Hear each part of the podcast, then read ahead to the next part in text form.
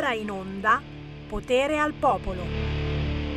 Baila, baila, baila, baila che ti passa ragazzi, non ci resta che ballare veramente. Se mi state ascoltando da Milano, e, e quanti ne abbiamo oggi? 5, 6, è il 6, è il 6 di luglio. Eh, se siete a Milano, ma che cosa volete fare? Dove volete andare? A parte che siamo mezzo allagati tutti quanti, quindi c'è poco da... Eh, però fa freschetto.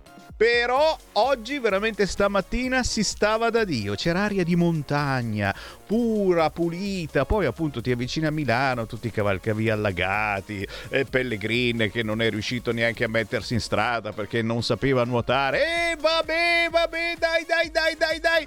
Domani 40 gradi. Eh, ci piace, ci piace, ci piace. Buon pomeriggio da Sammy Varin. Potere al popolo, potere al terri, terri, territorio. Anche oggi ci siamo ad ascoltarvi, a suggellare questo quotidiano contatto con la realtà, con l'attualità, con la cronaca, ma anche con la politica, con il territorio e le regioni anche oggi parleremo con le regioni, oggi con il Piemonte alle 13.30, con la regione Marche alle 14, ma parleremo tra pochissimo di disabilità con il nostro ospite, il co-conduttore del giovedì alle 13, il grandissimo Andrea Di Palo, ma soprattutto certo ci siete voi voi ascoltatori, che da questo momento potete entrare in diretta con Sammy Varin commentando le notizie del giorno chiamando 0292947222. Questo è il centralone di Radio Libertà che dovete memorizzare sul vostro cellulare 0292947222 o tramite WhatsApp 346 642 7756 di che si parla oggi? fate gli spiritosi. Chiaramente di Berlusconi solo di Berlusconi. Ma non, non, non, dite, non ditemi che siete così portinaie che siete lì a commentare i 100 milioni che Berlusconi ha lasciato in eredità alla fascina. 100 milioni. Eh noi non sappiamo quantificare 100 milioni, però però comunque le è, stato, le è stata vicina, cioè sono stati... Lei, cioè, cosa non ha fatto la fascina in questi anni per lui? Non l'ha mai mollato un attimo, scusami, eh? Un affetto... Eh, sì, vabbè, non abbiamo mai sentito la, la sua... Che voce ha la fascina? Non l'abbiamo mai sentita parlare. Magari è muta, cosa te ne frega te? cosa te 100 milioni per ritirarti un po' su di voce, no? Non fate gli spiritosi, piuttosto 30 milioni a Dell'Utri. Nulla mi doveva, ha detto lui. E vabbè, ma siamo veramente degli avucat, si dice così in milanese, te sei un avucat, vai a farti i cavoli degli altri. E allora sai che faccio? Vi lancio la canzone indipendente. Oh, c'è anche la presentazione perché la canzone indipendente del grandissimo Davide De Marinis che ha fatto un pezzo con Salvi, Ponta, prodotto da Paolo Agosta e mi ha inviato questa presentazione. Senti qua. Ciao Sammy, come stai?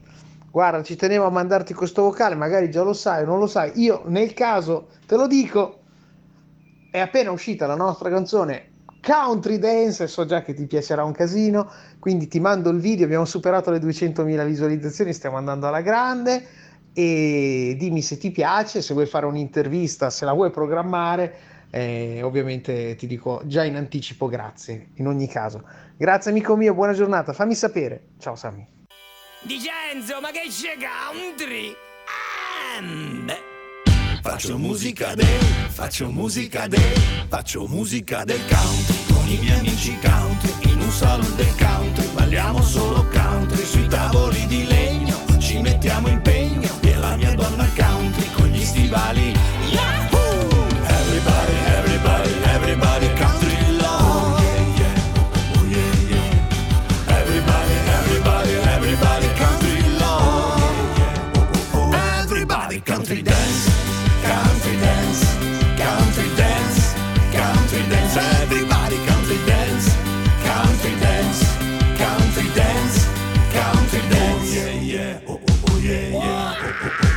Faccio musica del country con la chitarra country, la tratto con i guanti, in città siamo già tanti. Prova a indovinare il mio segno zodiacale, ovviamente sono del country, ho gli stivali. Yahoo! Everybody, everybody, everybody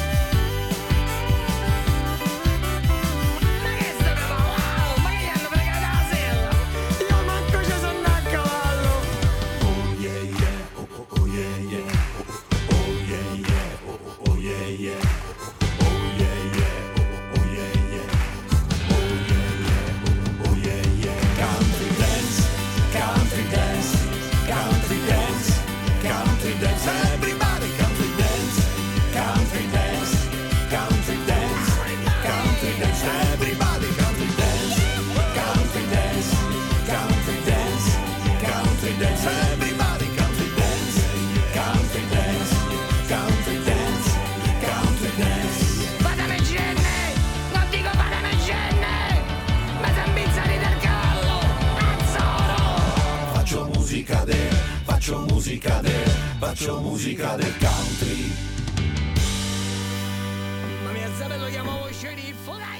Mi ci metto anch'io, mi ci metto anch'io, anche io faccio musica del country che, che- che ci sta, eh. Quanti pezzi western non vi faccio sentire ogni tanto, eh? Perché ci piace essere fuori posto, fuori moda, fuori tempo. Questo è Davide De Marinis, un grande amico di Radio Libertà, ma c'è anche l'immortabile Enzo Salvi, quello di C'è da spostare una macchina. C'è Ponta, c'è un bravissimo produttore di musica indipendente che Paolo Agosta. Oh, e che volevi? E che volevi, Davide, che non te la mandavo in onda? Country Dance, 264.000 visualizzazioni in un mese. Tanto per dire, perché il video è, è carino, divertente, pulito, assolutamente. Sono le ragazzine che ballano, ma una roba assolutamente bella da vedersi, divertente da ascoltare in questa estate, soprattutto per voi sfigati che come noi vi trovate ancora in città. Apro, apro, a proposito, apriamo pure le linee, dai, chi ci sta seguendo in diretta, dai, dai, dai, 0292 94 7222, noi vi ascoltiamo, qualunque argomento abbiate da commentare, insieme a me, certo, il mio co-conduttore del giovedì è Andrea De Palo, ciao! Buongiorno a tutti, ciao Sammy. Eh, niente, oggi giornata interessante perché parleremo prima di attualità con un suggerimento per la redazione, nel senso che le notizie d'attualità stimolano me e il nostro regista Federico DJ Borsari a trovare contributi nella grande cinematografia italiana. Eh, la scorsa volta avevamo trovato la hostess di Pappa e Ciccia che aveva la voce di Boldrini, scusate se, se rido perché la voce della Boldrini è uguale alla hostess, non ce la faccio, mi viene da ridere solo già La così. salutiamo, la salutiamo, la Boldrini, chiaramente affezionata ascoltatrice di Radio Libertà. Questa, questa volta, siccome ho letto che la Fiat Topolino sarà fatta in Marocco, abbiamo un altro grande contributo ispirato alla cinematografia italiana. Vai Federico. Marocco, tu non parli male di Marocco. Marocco grande paese. In Marocco c'è tutto. Dove finisce spiaggia inizia deserto. In Marocco tappetino c'è e tu non minacciamelo lì in Marocco. non facciamo gli spiritosi perché comunque oh, eh, esce la Topolino, questa nuova versione della Topolino, esce anche la 600 che la faranno i nostri fratelli polacchi. A cui vogliamo bene, ragazzi, perché la pensano come noi, o forse noi la pensiamo come loro, solo che gli immigrati ce li teniamo noi. E vabbè, vabbè, state lì a guardare tutto, ma soprattutto daremo una grande mano a Marocco, Marocco, Marocco. Chissà mai, adesso non vorrei iniziare a avere pensieri razzisti, eh, ma in senso buono, eh. Chissà mai che non vadano un po' tutti in Marocco a lavorare, eh? che non vengano per forza tutti qua quelli piuttosto troppo neri che non piacciono anche ai tunisini. Sti tunisini so, sono, sono, bianchicci, eh? a volte li confondiamo. Io non, non, capisco, ma cos'è italiano o è tunisino? Eh, eh, insomma, che magari and- vadano tutti in Marocco a lavorare e un po' meno qui da noi a chiedere il sussidio che gli insegniamo a ricamare e gli facciamo fare i corsi di nuoto. Ma poi che cazzo li facciamo fare a questi qua? Bravo, bravo Andrea De Palo, ci dai da pensare pensare in maniera anche così un, un po' più... Eh, eh, eh, non mi viene, non mi viene perché uno ci dice ma scusa è la Fiat, la vecchia Fiat. Quanti soldi gli abbiamo dato alla Fiat e adesso esternalizza così il lavoro e noi ce lo prendiamo in quel posto, lavorativamente parlando. Ma tu non parla male di Marocco, non puoi.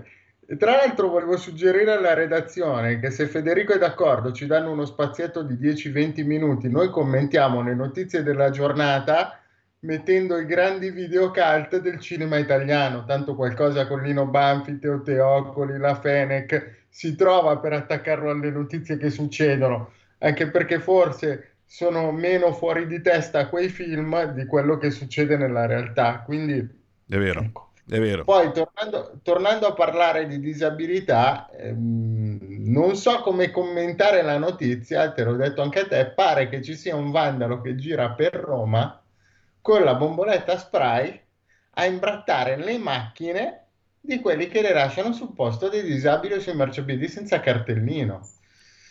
Eh. Allora, so che non si dovrebbe dire che ha fatto bene perché altrimenti le scoposte se la prende perché istigazione a delinquere, va bene, sono d'accordo che non bisogna pasticciare le macchine, hanno ragione quelli delle scoposte, però un pensierino a dire che proprio male male non ha fatto, forse tutti ce l'abbiamo. E lo stiamo inquadrando in questo momento. A Roma un vendicatore che punisce con lo spray chi occupa indebitamente uno stallo riservato ai disabili o lascia l'auto sui marciapiedi. Bisogna essere sinceri. Per un attimo siamo tutti con lui.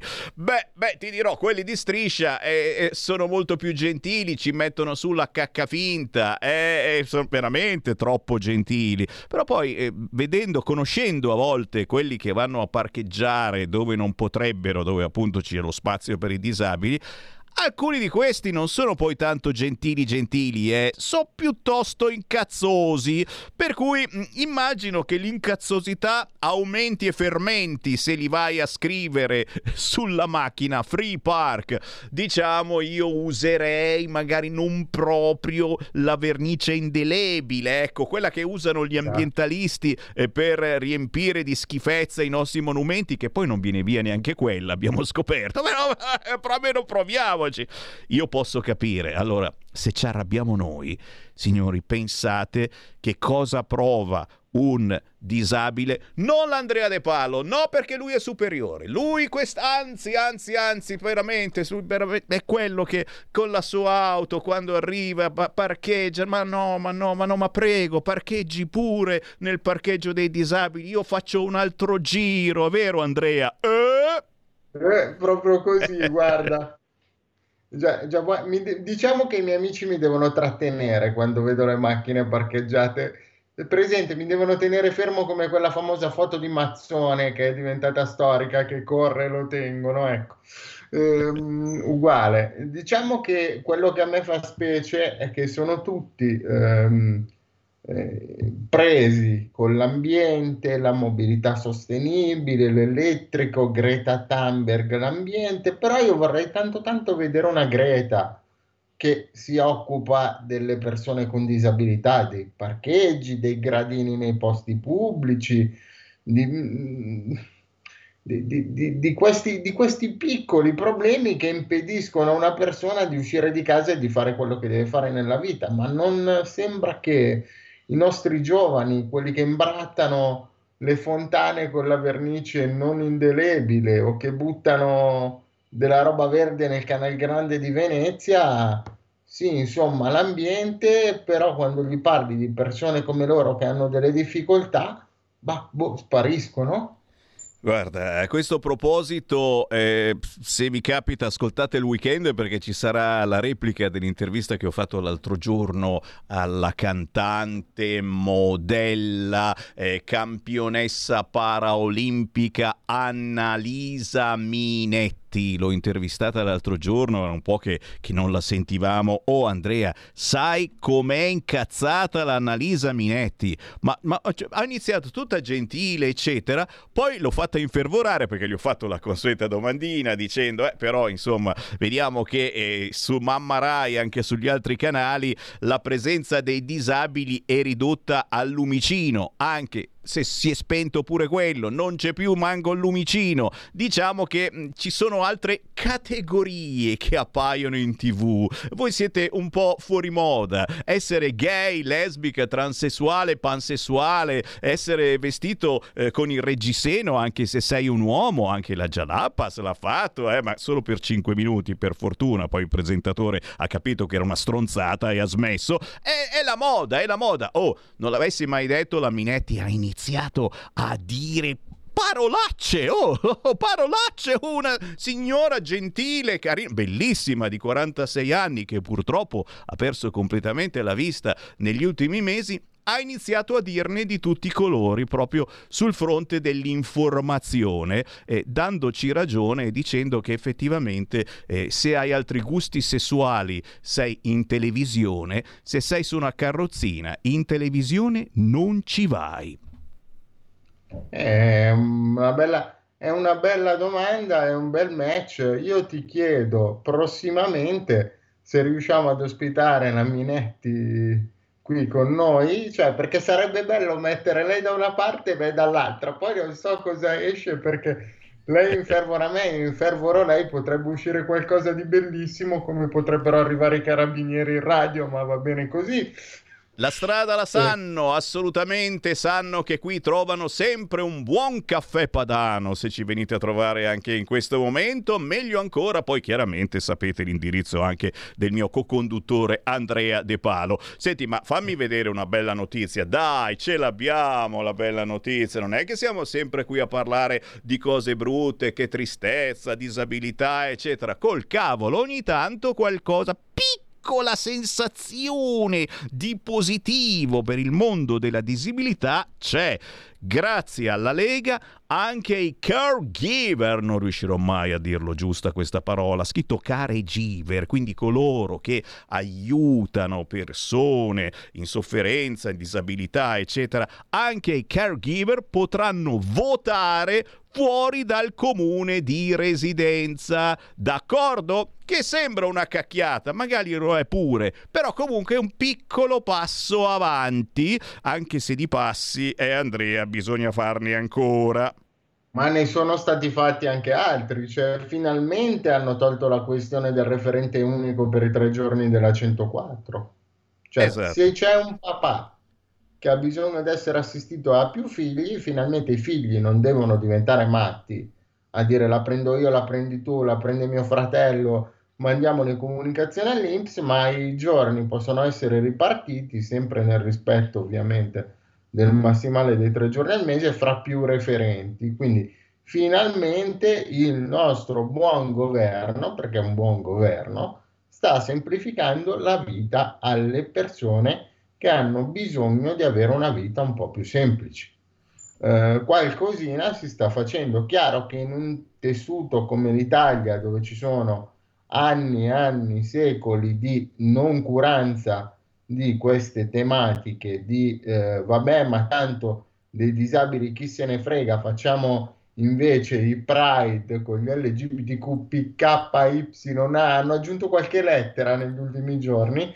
Eh, non lo so, eh, facciamo i Pride, eh, con, tra l'altro con i bambini che passano per strada che vedono tutti questi belli spettacoli, ehm, però qualcosa il governo sta facendo. Purtroppo anni e anni e anni di politica orientata a dare più retta a falsi problemi, mettiamola così, perché io, se tu, ipotesi, ami il nostro carissimo Federico DJ Borsari, per me non è un problema. Sarebbe stato più un problema se tu fossi stato innamorato di me. Ecco, quello per me diventava un problema, ma finché sei innamorato di un altro puoi fare quello che vuoi.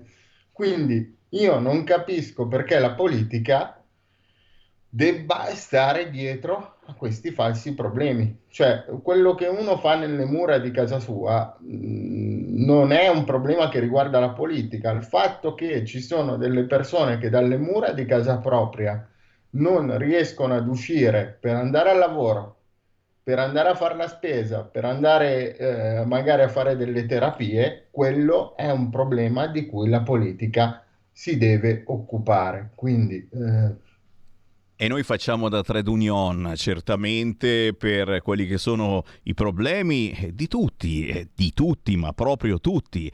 Parliamo di disabili, parliamo eh, di altri problemi, beh, eh, la nostra radio fa da altoparlante verso la politica, visto che ci ascoltano per fortuna tanti tanti politici, non soltanto della Lega, ma un po' di tutti gli schieramenti.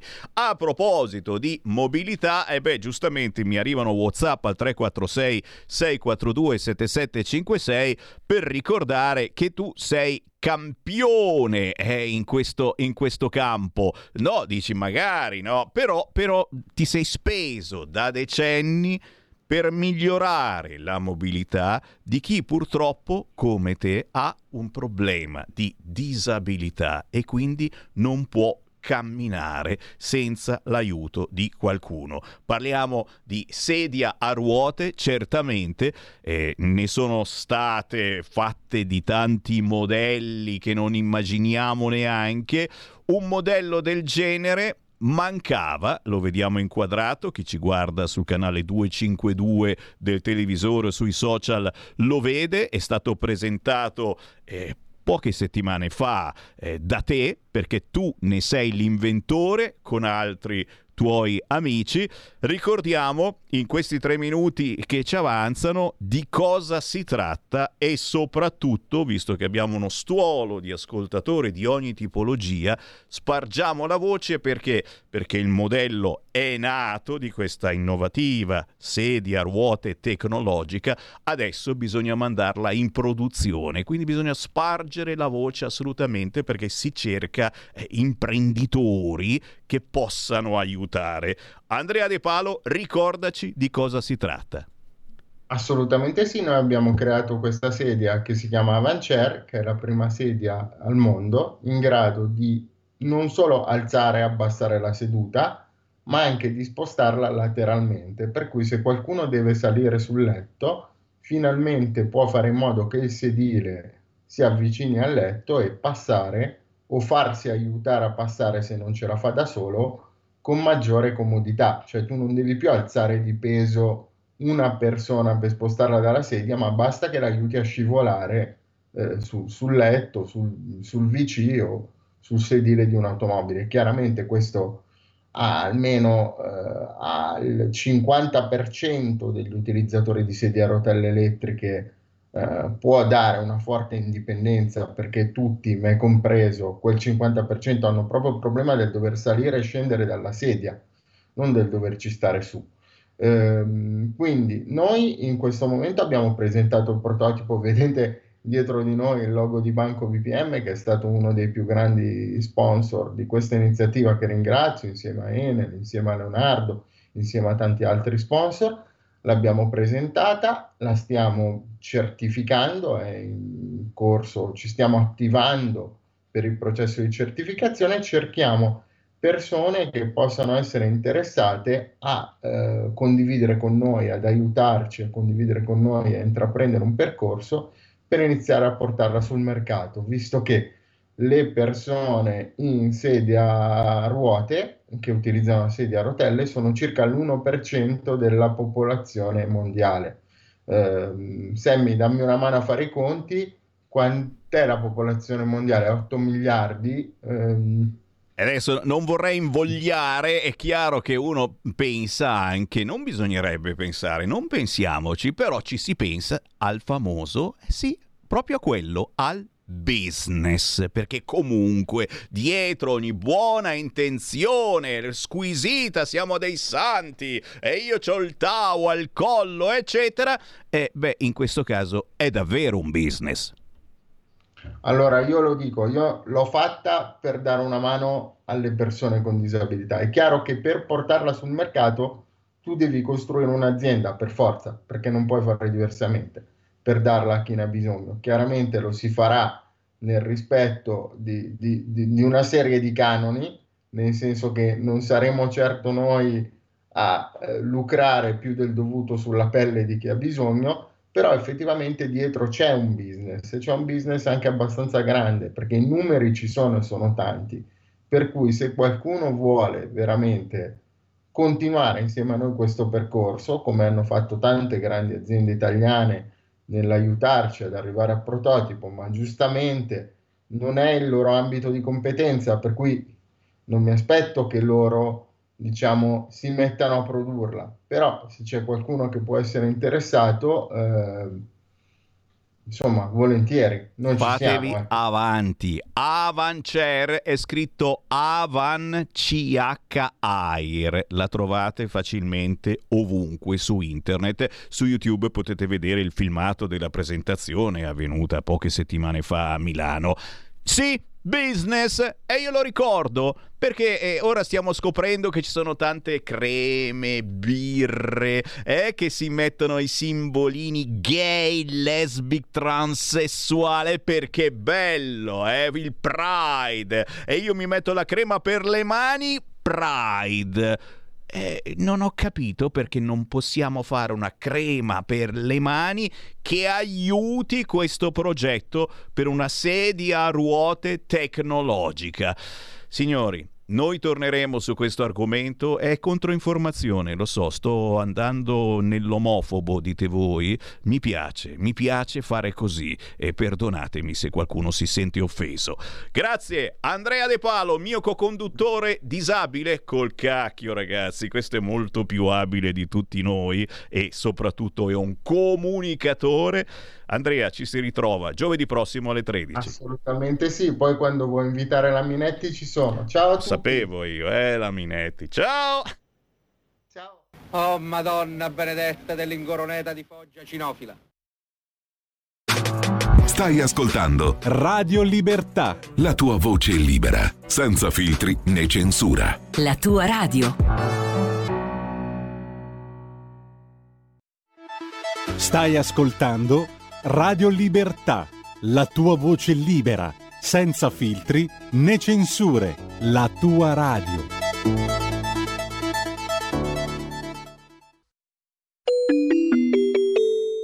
Qui Parlamento. Il deputato Dario Giaconi ne ha facoltà, prego. Grazie signor Presidente, gentili colleghe e colleghi, onorevoli rappresentanti del Governo, sottosegretario Durigon, grazie per essere qua.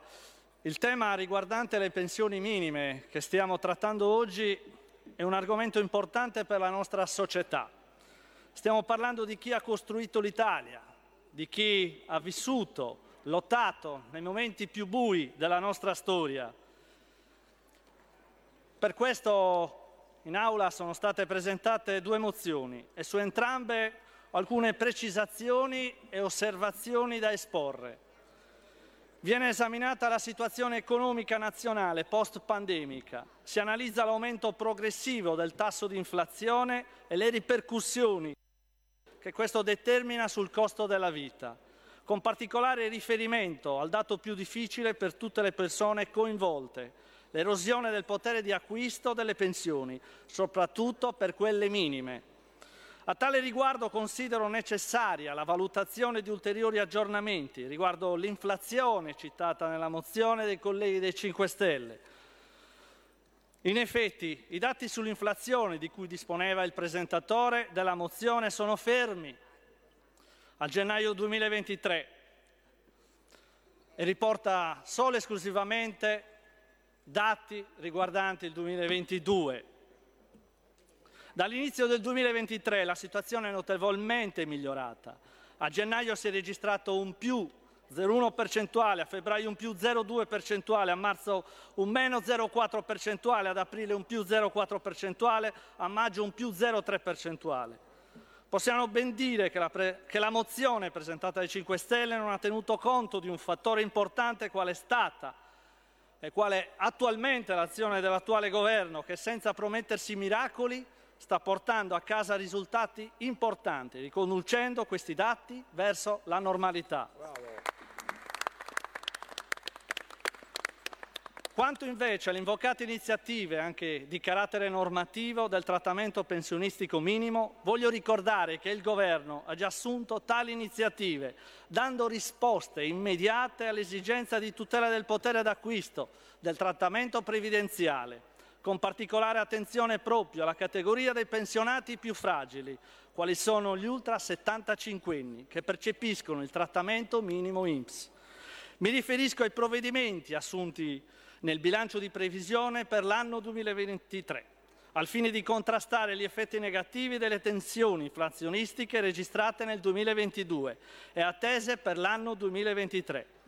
Per le pensioni di importo pari o inferiore al trattamento INPS ha previsto un incremento dell'1,5% per l'anno 2023. Qui Parlamento.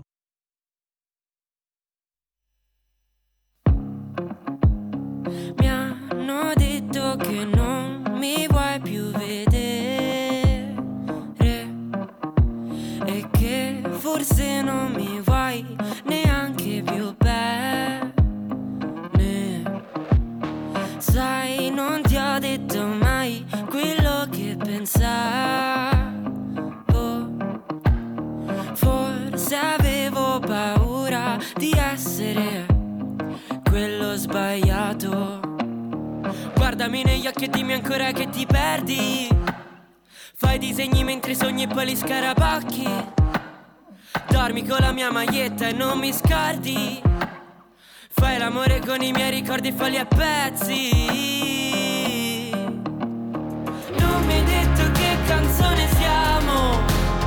Non mi hai detto che problema c'è. Se mentre dormo cerco la mano e mi addormento senza di te, senza di te.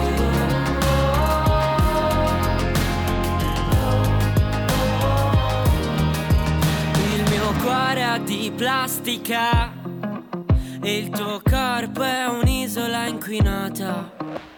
Ti penso all'incirca ogni giorno e un po' di più da quando te ne sei andata. Ti ho lasciato pure un plettro della mia chitarra e pensa alle canzoni che ti scrivo, questa è un'altra. Tu che fai del male ma non esci dalla testa e mi chiedo se mi inviterai alla tua festa. Non mi hai detto che problema c'è. Se mentre dormo cerco e mi addormento senza di te, senza di te. Non fare tipo sigaretta che piano piano si spegne, che non posso tenerti stretta, che vola via la cenere. Immaginami lì con te, tra le risate di tua madre, te che mi guardi un po' male, le cazzate di tuo padre.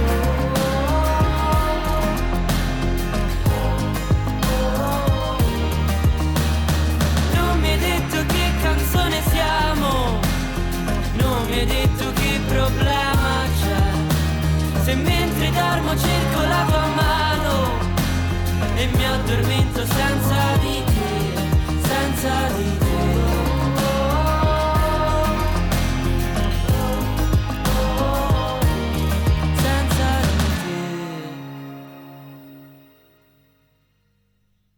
E però Amico. ragazzi, e dai, ma che bello! Questo è il linguaggio giovanile, ma è veramente giovane. Si chiama Niveo. La spensieratezza di un amore da brivido, eh?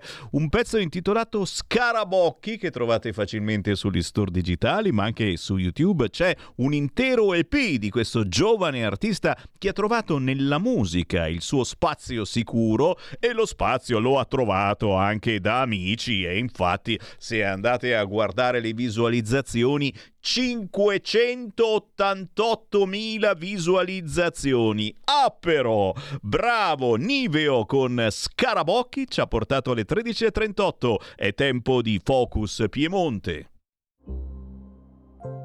Montagne. Va ora in onda Focus Piemonte. Piemonte.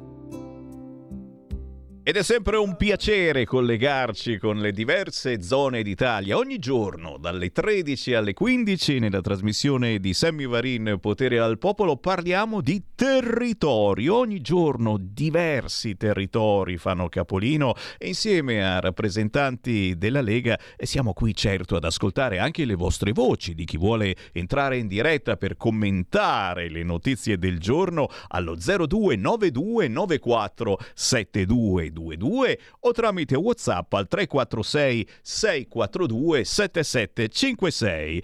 Dal gruppo Lega in Regione Piemonte abbiamo quest'oggi il consigliere regionale della Lega, Sara Zambaia. Ciao Sara! Ciao Sammy, buongiorno a tutti. Grazie, grazie per essere con noi e naturalmente snoccioliamo, snoccioliamo le buone notizie che arrivano dalla regione Piemonte e meno male, io sono contento perché la regione Piemonte è una di quelle che davvero non si ferma mai e ci sono sempre delle notizie positive da lanciare ai nostri ascoltatori, ascoltatori magari del Piemonte ma anche voi sparsi in tutta Italia perché e questi sono esempi certamente da seguire anche nella vostra zona. Da dove partiamo? Oh, direi dalla tua legge sul test gratuito per le gestanti. Dai, partiamo da questa. Allora, eh, innanzitutto questa è una proposta di legge a cui stavamo lavorando da diverso tempo, nata con eh, un ordine del giorno sempre a mia prima firma che abbiamo approvato circa un anno e mezzo fa, all'interno del quale chiedevamo all'assessore di riferimento e al, eh, al Presidente di eh, riportare sul dibattito nazionale nella conferenza Stato-Regioni l'inserimento dell'NIPT, che è il non invasive prenatal test, per l'appunto il test del DNA fetale all'interno dei LEA, perché oggi questo test non è all'interno dei LEA, cioè dei livelli essenziali di assistenza. La digressione ovviamente è avvenuta, ma il governo dell'epoca, che non era ancora l'attuale governo, non aveva poi alla fine predisposto l'inserimento, motivo per il quale ho scelto di eh, depositare, di, di scrivere, di depositare una proposta di legge eh, per in un qualche modo introdurre questo test a livello piemontese similmente a quanto hanno fatto altre regioni. Nella fattispecie la regione Piemonte che cosa prevede? Eh, faccio un piccolo preambolo. Attualmente le donne che partoriscono in Piemonte hanno una peculiarità, un grande vantaggio che in altre regioni non hanno, e cioè l'agenda di gravidanza, che è un fantastico quadernone verde all'interno della quale sono contenute non solo tutte le informazioni utili alla donna e alla sua famiglia per tutti i nove mesi della gravidanza, ma soprattutto sono contenute tutte quelle impegnative precompilate di tutti quegli esami che dovrà fare nell'arco dei nove mesi, toxoplasmosi, eh, screening, diagnosi, insomma tutto il vastissimo panorama delle varie visite che dovrà fare. Quando si entra nella parte delle impegnative dello screening, attualmente le donne piemontesi sanno che possono fare tra i test di screening, che sono tutti di ELEA, il test combinato o il test integrato o il tritest. Nella maggior parte dei casi fanno o il combinato o il test integrato, mentre l'NIPT non essendo un LEA non era inserito nell'agenda di gravidanza perché è un test assolutamente di natura privata che le donne fanno spesso tra l'altro sul proprio impulso, su propria volontà e che ha un vantaggio che tutti gli altri test combinati non hanno perché è un test cromosomico, sostanzialmente un test genetico. Che cosa significa? Che con un semplicissimo esame del sangue è possibile attraverso l'NIPT andare a vedere quelle che sono tutte le principali trisomie, quindi le patologie cromosomiche che sono sindrome di Down principalmente, sindrome di Edwards e sindrome di Patau già dalla decima settimana di gravidanza più quattro giorni, quindi tendenzialmente dall'undicesima settimana di gravidanza. È più precoce rispetto agli altri test che peraltro vivono in due momenti, perché i test che ho citato prima spesso e volentieri consistono in una ecografia che si chiama traslucenza nucale, viene, fa- nucale, viene fatta un'ecografia alla pancia della mamma e vanno a vedere nel feto quello che è il diametro dello spessore retronucale e attraverso un prelievo del sangue vanno a vedere la presenza di determinate sostanze, fanno una sorta di calcolo algoritmico e quindi in modo percentuale, quindi con un calcolo probabilistico, cercano di capire se il feto è affetto o no da determinate patologie cromosomiche. Il vantaggio invece dell'NIPT è che, ripeto, è un semplicissimo esame del sangue. Per quale motivo? Perché recentemente la scienza ha scoperto che già dalla circa undicesima settimana di gestazione all'interno del sangue della madre circolano, circolano delle frazioni di DNA del feto. Quindi estrapolando il sangue della mamma si estrapola la catena eh, cromosomica del feto e si guardano tutti i cromosomi, sia quelli che possono riguardare le trisomie che citavo prima, ma anche i cromosomi sessuali, quindi significa che già nel primo trimestre si può anche scoprire il sesso eh, per l'appunto del futuro bimbo o della futura bimba. Eh, questa legge che cosa prevede? Prevede di inserire l'NIPT all'interno dell'agenda di gravidanza che citavo prima. Questo significa che rientrerà tra le impegnative precompilate. Sarà un test contingente, cioè di secondo livello, perché così eh, a oggi si orienta maggiormente la scienza, soprattutto in Italia e in Europa, poi gli Stati Uniti in verità stanno già andando verso una direzione più moderna, però nello stadio in cui siamo adesso eh, l'idea appunto era quello di farlo in senso contingente, significa che tutte le donne che saranno incinte in Piemonte dovranno fare in prima battuta un test di primo livello che sarà, come noi suggeriamo, il test combinato, da lì si struttura una tripartizione del rischio. Chi avrà un rischio basso, un'assenza di rischio, non dovrà fare ulteriori approfondimenti, chi avrà un rischio elevato dovrà fare necessariamente per legge un test diagnostico, quindi amniocentesi o villocentesi, ma chi rientrerà nel rischio intermedio, e parliamo comunque di una porzione considerevole di gestanti, eh, non dovrà più fare i test diagnostici invasivi e quindi l'illocentesi e l'immunocentesi che citavo prima, ma farà gratuitamente l'NIPT. Attraverso questo meccanismo non solo andiamo in una direzione di eh, modernità nei confronti della donna e di gestione della gravidanza, ma andiamo anche ad abbattere circa il 97% dei test diagnostici invasivi, che erano quelli che citavo poc'anzi, perché oltre ad essere invasivi contengono una percentuale eh, cioè l'1% di rischio di aborto aggiuntivo, perché comunque li conosciamo, uno consiste nel prelevare attraverso un ago il liquido amniotico dalla pancia della mamma e l'altro consiste nel prelevare la villocentesi, i villi coriali. Contengono una percentuale di rischio aggiuntivo di aborto, sono antipatici, sicuramente una gestante non li fa mai volentieri. E, e ripeto, a oggi, prima della legge, perlomeno anche chi aveva rischio intermedio doveva fare questi esami. Con l'NIPT attraverso questa legge invece non solo lo faranno gratuitamente, ma andremo ad abbattere per il 97%, ripeto, questi test diagnostici all'interno di questa fascia intermedia, creando peraltro un eh, importante risparmio nel bilancio sanitario, anche perché qualora il, l'NIPT, e spero presto dovesse effettivamente rientrare eh, nei LEA nazionali, significa che a quel punto possiamo iniziare a finanziarlo con questo meccanismo compensatorio proveniente dal risparmio per l'appunto che citavo prima. E cavolo. Questa è un po' la pianta legislativa. E cavolo signori, no, è, è, è bellissimo ascoltarti perché a noi eh, papà, ma soprattutto alle mamme, eh, ci hai eh, ricordato un po' eh, tante situazioni che eh, si, si, creano, si devono creare quando metti al mondo dei bambini, controlli, esami che eh, bisogna necessariamente fare. E abbiamo visto insomma che sul fronte sanitario si fanno dei bei passi avanti. Quindi spargete la voce, gente. eh. In Piemonte Certo. si fanno passi avanti importanti e ripeto, eh, imparando eh, da una regione, dall'altra, a volte eh, dall'estero, ma questa trasmissione serve anche a questo, per lanciare l'idea e magari uno dice cavolo la fanno in Piemonte questa cosa la dobbiamo richiedere anche noi nella nostra regione sul fronte sanità c'è- Esatto. c'è, anche, c'è anche ah, un- un'altra buona notizia un'altra tua proposta di legge sulla fibromialgia e anche qui Esatto. ci stacchiamo certamente eh, da chi è in dolce attesa ma questo è un problema troppo spesso sottovalutato o, o magari uno non si rende conto di averlo Eh, vuoi ricordare di cosa si tratta fibromialgia Allora, eh, è difficile definirla al 100% perché è una malattia purtroppo che sta prendendo sempre più piede, soprattutto nella popolazione femminile, che purtroppo non può essere diagnosticata in modo diretto. Che cosa significa? Che viene spesso, a oggi, perché c'è ancora molta ricerca da fare in tal senso, diagnosticata in modo residuale. Quando la donna tendenzialmente, se no anche il paziente uomo, presenta determinati sintomi, eh, dolori articolari, disturbo del sonno, forti ansie, perché è molto articolata purtroppo come patologia e varia da organismo ad organismo, ehm, e quando si reca dal medico il medico effettivamente non diagnostica tutta una serie di eh, patologie che potrebbero in un qualche modo essere assimilate, ehm, a quel punto viene diagnosticata la fibromialgia, come dicevo prima, in senso e in modo residuale. Il problema qual è?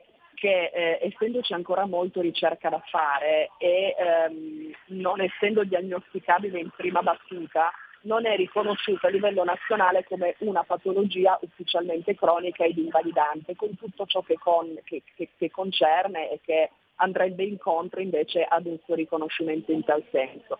Come Regione Piemonte, in generale le, ragioni- le regioni a statuto ordinario non possono da sole eh, riconoscere, elevare una malattia e considerarla cronica ed invalidante, ma abbiamo cercato di andare a eh, colmare all'interno della mia proposta di legge eh, tutte quelle lacune, a inserire tutte quelle migliorie che invece potrebbero in un qualche modo aiutare notevolmente non solo i pazienti, ma anche proprio la presa in carico, quindi anche le strutture e il mondo medico che prende in carico i pazienti.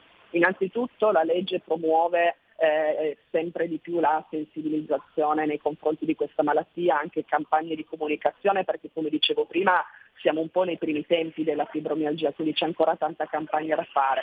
Va a promuovere l'istituzione di un tavolo tecnico regionale, una sorta di osservatorio composto prevalentemente da medici, oltre che chiaramente dall'assessore e dalla struttura di riferimento regionali dove devono approvare una serie di linee guida, fare tutta una serie di atti che poi devono servire al momento della presa in carico e della cura.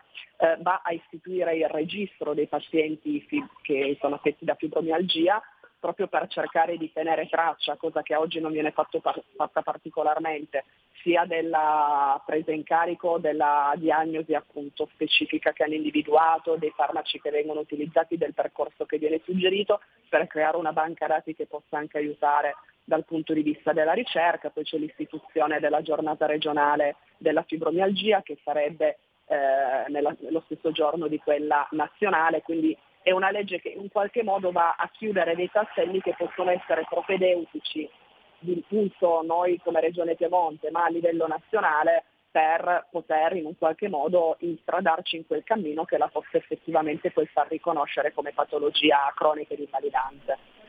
Forte, facciamo squadra, diciamolo forte, bisogna fare squadra soprattutto in questo ambito, l'ambito sanitario, imparare e migliorare ulteriormente le cose. Io non posso veramente che ringraziare eh, chi fa squadra anche con questa radio dal punto di vista informativo, cerchiamo di fare una controinformazione potentissima e quotidiana, in questo caso il gruppo regionale Lega Piemonte. E prima di salutare Sara Zambaia, e Sara non faccio finta di niente perché c'eri anche tu l'altra domenica quando eh, si è eletto il nuovo direttivo e in questo caso il grandissimo Molinari che è tornato a guidare la Lega Piemonte. Raccontaci solo qualche immagine, qualche fotografia eh, del congresso della Lega Piemonte dell'altra domenica? Beh, innanzitutto una forte voglia di fare comunità, di ritornare agli aspetti più tipici della militanza, voglia di confrontarsi e soprattutto voglia di ritrovarsi nell'unica vera grande guida che noi abbiamo in Piemonte, che è per l'appunto Riccardo Molinari, persona non solo di straordinarie capacità che tutti riconosciamo, non solo noi che insomma, abbiamo a che farci eh, anche per via delle, delle, nostre cariche dal Consiglio regionale piuttosto che il Parlamento, ma anche proprio da parte dei militanti. Quindi è stata proprio eh, l'occasione, peraltro all'interno di un congresso unitario, perché come sai Semmi lui era l'unico nominativo, questo dimostra che il desiderio di rieleggere Riccardo era l'unico vero desiderio esistente, proprio perché nell'arco di, degli anni, eh, nel, nel, suo primo mandato da segretario, ha fatto uno straordinario lavoro senza lasciare indietro nessuno, cercando di ascoltare tutti con grande capacità ed equilibrio. Quindi questi principi che a livello di Lega Piemontese riteniamo assolutamente indispensabili, non potevamo che riauspicarli e ricoltivarli attraverso la rielezione in senso unitario di Riccardo. Quindi siamo molto contenti da questo punto di vista soprattutto in vista del prossimo anno dove sai che ci saranno delle elezioni per noi particolarmente importanti perché il Piemonte il 9 di giugno eh, gli elettori piemontesi si recheranno alle urne non solo per eh, la ricomposizione e le elezioni del Consiglio regionale ma anche del Parlamento europeo e con buone probabilità anche della, dell'elezione diretta delle province. Quindi sono tre elezioni importantissime e quindi l'avere un segretario come Riccardo dietro che possa in un qualche modo guidare la Lega e traghettarla verso i grandi risultati che eh, tutti speriamo di raggiungere era cosa assolutamente fondamentale. Capite? Capite come ci portiamo avanti a fare con la nostra controinformazione già insomma le previsioni di quello che accadrà tra un po' di mesi e, e, però bisogna cominciare a organizzarsi e naturalmente come dico sempre a fare squadra. Io ringrazio consigliere regionale della Lega in regione Piemonte Sara Zambaia. Grazie Sara di essere stata Grazie, con noi. Sandy, come sempre, grazie per l'invito buona, buona giornata a tutti voi. Segui la Lega è una trasmissione realizzata in convenzione con La Lega per Salvini Premier. Beh, abbiamo ancora una manciata di minuti, signori e Sammy Varin, oltre che riaprire le linee allo 0292947222, centralone di Radio Libertà che accoglie le vostre telefonate su qualunque argomento. Uè, sono uscite delle nuove segnalazioni di feste della Lega e che faccio? Faccio finta di niente? Eh no, e eh, ve le dico e come, perché riguardano proprio questi giorni. Già da domani, venerdì 7 luglio, parte la festa della Lega a Bubbio. Dov'è Bubbio? È in Piemonte, in provincia di Asti. E signori, ci sono belle cose a Bubbio, presso i Giardini dei Sogni di via Cortemilia numero 1. Venerdì 7 luglio alle 18.30 un convegno Agricoltura e Turismo, il futuro della Val Bormida. Alle 20.30 cena a cura della Proloco di Bubbio. Alle 22 lo spettacolo con la musica di Marco e Mauro e poi la musica cambia perché alle 23.30 c'è la discoteca. Ospiti, naturalmente, il grandissimo già citato Riccardo Molinari, che oltre che essere capogruppo della Lega in quel di Roma, è diventato nuovamente responsabile della Lega in Regione Piemonte. L'onorevole Andrea Giacone, vicepresidente della Regione Piemonte, poi c'è Fabio Carosso, europarlamentari, consiglieri, assessori regionali. Insomma, se siete in zona Asti, domani, venerdì 7 luglio, festa della Lega a Bubbio in provincia di Asti. Sarà un weekend stracolmo di feste della Lega, non riesco, non riesco a dirvele tutte, ve lo dico subito. A Lezzeno, provincia di Como.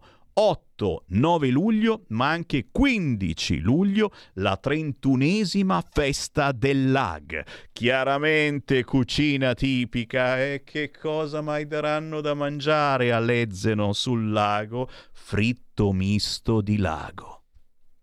Interrompo le trasmissioni. Non sono in grado di andare avanti. I missoltini, ci saranno anche quelli? Non lo so, no, no, no, scusate, non riesco, non riesco, perché? Perché lo mangerò anch'io prima o poi, certo, ci vado, c'è infatti domenica 16, Toc e Misultit. Basta, non parlo più. Se siete in zona, Lezzeno, provincia di Como, è piazzale comunale, 8 e 9 luglio, 15 luglio, festa del lag a Lezzeno. Chiaramente roba lega. Ci spostiamo in provincia di Bergamo e c'è l'Aderfest che comincia già quest'oggi. Lo sono troppo avanti questi, veramente, no? Si è sempre in questi giorni, certo. Aderfest da non mancare, dove? Ad Adro. E certo, Adro, le, le Semparlì ed è una storica festa della Lega a Teatro Mucchetti, via Indipendenza. Questa sera, giovedì, Attilio Fontana. Wow! Floriano Massardi, consigliere regionale, il grandissimo Fabrizio Cecchetti, Davide Caparini, Roberta Sisti.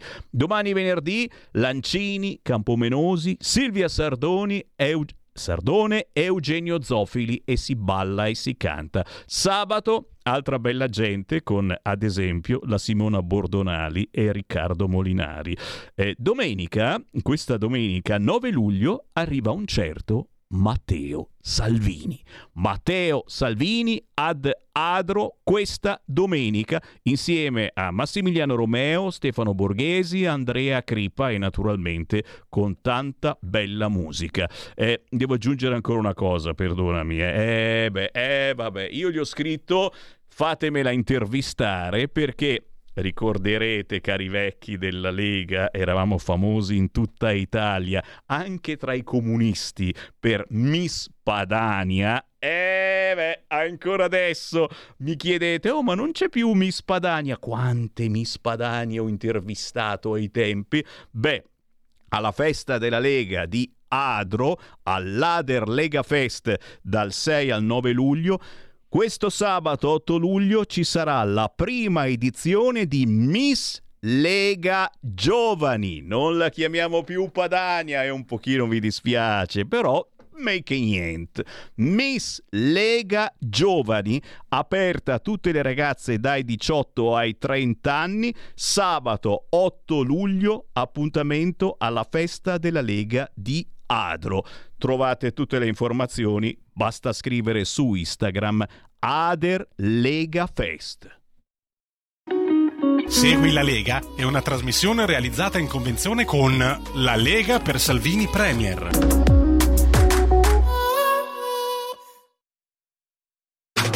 Stai ascoltando Radio Libertà. la tua voce libera, senza filtri né censura. La tua radio.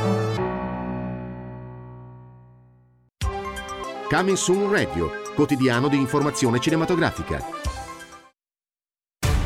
Dopo Top Gun Maverick, È tanto che non ci si vede. Tom Cruise torna nel film più atteso. Le vostre vite per me contano più della mia. A luglio, Nessuno di noi può contare più di questa missione. Mission Impossible Dead Reckoning parte 1, dal 12 luglio al cinema. Che spettacolo l'estate al cinema! Dal 16 giugno al 16 settembre il biglietto del cinema per i film italiani ed europei costa solo 3,50 euro grazie al contributo straordinario del Ministero della Cultura. Tutti i dettagli su cinemarivolution.it. Ok ragazze, si comincia! Vivere a Barbieland significa essere perfetti in un luogo perfetto. Ciao Barbie! Ciao Ken! A meno che tu non sia un Ken. Potresti fermarti a dormire? Per fare cosa? Veramente non lo so. Dalla regista Greta Gerwig, Margot Robbie. Che cosa ci fai qui? Ryan Gosling. Vengo insieme a te. Barbie, dal 20 luglio al cinema. Qui Parlamento. elevati a 6,4 punti percentuali per i soggetti età o superiore a 75 anni e di 2,7 punti percentuali per l'anno 2024. Incrementi questi che si sommano alla rivalutazione delle pensioni per gli anni 2023 e 2024. Quando parliamo di pensioni minime parliamo di circa un terzo dei pensionati italiani. È fuori discussione che questa porzione di persone abbia bisogno di interventi mirati. Al giorno d'oggi non è pensabile vivere dignitosamente con importi così bassi, Basti pensare al carrello, all'aumento del carrello, della spesa che ogni cittadino deve sopportare quando si ritrova di fronte a un supermercato, a uno scaffale di, supermerc- di, uno, di un supermercato che ha grosse difficoltà perché prima con 20 euro riusciva a fare la spesa per tutto il giorno, ora non basta, ci vogliono più di 50 euro. Vivere una vita di sacrifici e rinunce senza poter dare alla famiglia una stabilità che viene richiesta, che trova base nei dati preoccupanti dell'occupazione giovanile, che sempre più spesso vedono nella possibilità dei più anziani un'ancora di salvezza. Bisogna innalzare le soglie delle pensioni minime, ma farlo con manovre strutturali omogenee, che diano una garanzia a lungo termine che vedano il problema da un punto di vista più ampio, tenendo conto di molti fattori che nella mozione dell'opposizione ho visto abbozzati e in parte non argomentati. Indirizzi al governo sinonimo, passatemi il termine, di strafalcione economico. Perché? E non si comprende come mai, ripeto, perché questa attenzione non c'è stata nella passata legislatura visto che il tema delle pensioni minime è presente da decenni. Bisogna analizzare dove e come si trovano i fondi per fare determinate manovre, capire se nel lungo periodo questo possa solo portare un ulteriore aggravio alla quale sopperire. Queste manovre non possono essere spot elettorali o cartoline strappa consensi. Qui parliamo di argomenti molto seri, che devono vedere analisi profonde in ogni passaggio. I giovani iniziano a lavorare sempre più tardi e i tassi di disoccupazione sono spaventosi. L'Inps ci comunica che un 25enne in attività da 12 mesi potrà andare in pensione a 70 anni e 6 mesi, il tutto con 46 anni e 4 mesi, rischiando in alcuni casi di arrivare a 74 anni e 10 mesi prima di arrivare alla pensione. Qui Parlamento.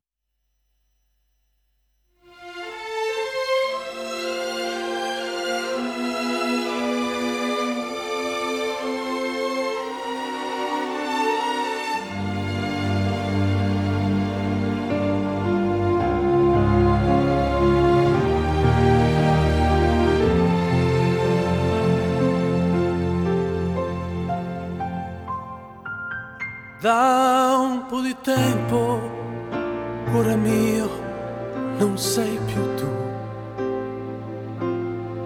Sento che batti dentro me, ma niente di più.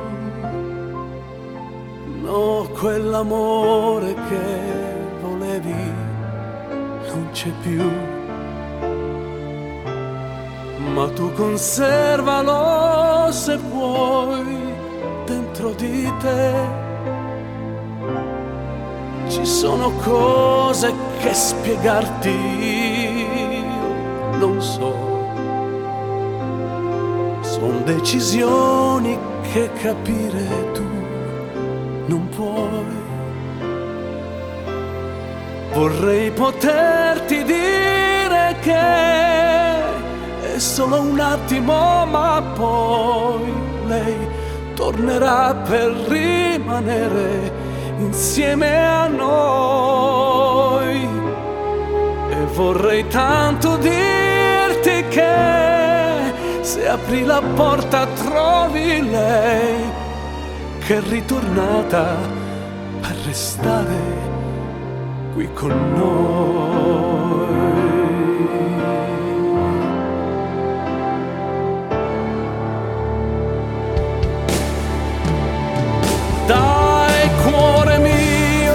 Adesso parlami di lei. Dimenticare non è facile, lo so.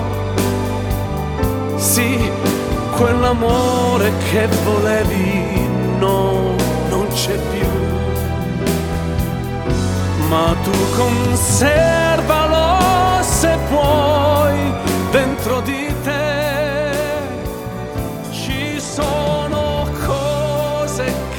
spiegarti io vorrei, ma sono cose che capire tu non sai. Vorrei davvero dirti che se apri la porta trovi lei che è già tornata per restare qui con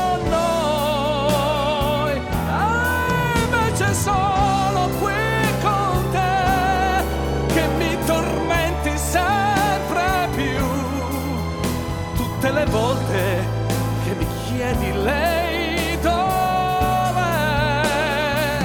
Tutte le volte che mi chiedi lei dov'è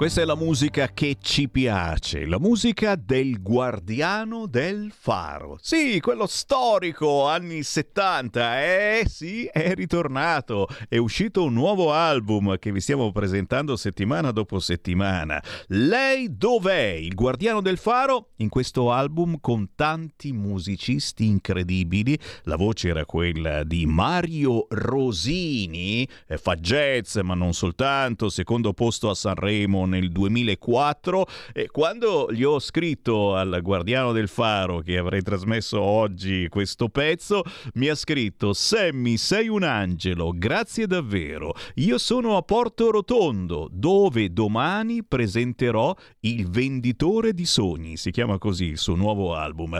Suonerò al pianoforte alcuni brani nuovi e naturalmente Amore grande, amore libero e Il gabbiano infelice, il tutto in una chiesa particolare. I soffitti e le pareti sono tutte in legno intarsiato, perfetta locazione per il genere di musica mia. Un'ora di spettacolo tra musica e ricordi, suono, e non so perché ho accettato, dopo 50 anni almeno che non suonavo in pubblico, perché il Guardiano del Faro è uno che la televisione e il palco gli mettono un po' di soggezione, ma guarda un po', se sopravvivo ti chiamerò, grazie veramente di cuore per tutto, a presto, io non posso che veramente ringraziarlo con tanto tanto affetto, il Guardiano del Faro, Federico Monti Arduini, se non avete più vent'anni e vi ricordate questo musicista che con pochi pezzi ha fatto un successo incredibile, beh, è da ricercare anche semplicemente su YouTube. Il suo nuovo album è lì su YouTube,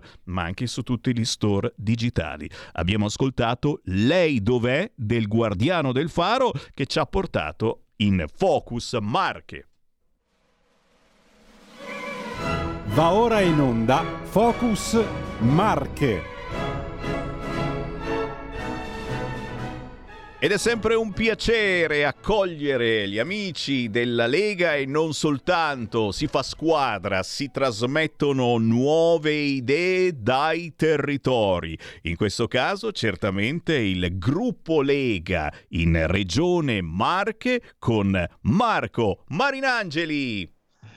Ciao Semmi, grazie dell'invito, un saluto a tutti i tuoi ascoltatori. Grazie Marco per essere nuovamente con noi. E naturalmente si parla, signori, di amore per il territorio ma si parla anche di quello che volete voi, perché la nostra radio è sempre ricca di nuove argomentazioni. Grazie a voi ascoltatori che potete entrare in diretta allo 02 92 94 7222 o tramite WhatsApp al 346 642 7756 con Marco Marinangeli, consigliere regionale della Lega in eh, Regione Marche e naturalmente dalla seconda commissione assembleare sviluppo sviluppo economico, lavoro, affari europei e internazionali, parliamo di territorio e parliamo di ciò che veramente la Regione Marche sta valutando ed è una cosa importantissima fare pubblicità, valutare, eh, rendere importante il proprio territorio e questo vale, signori, come dicevamo prima eh, parlando con la regione Piemonte, eh, come esempio per il resto d'Italia.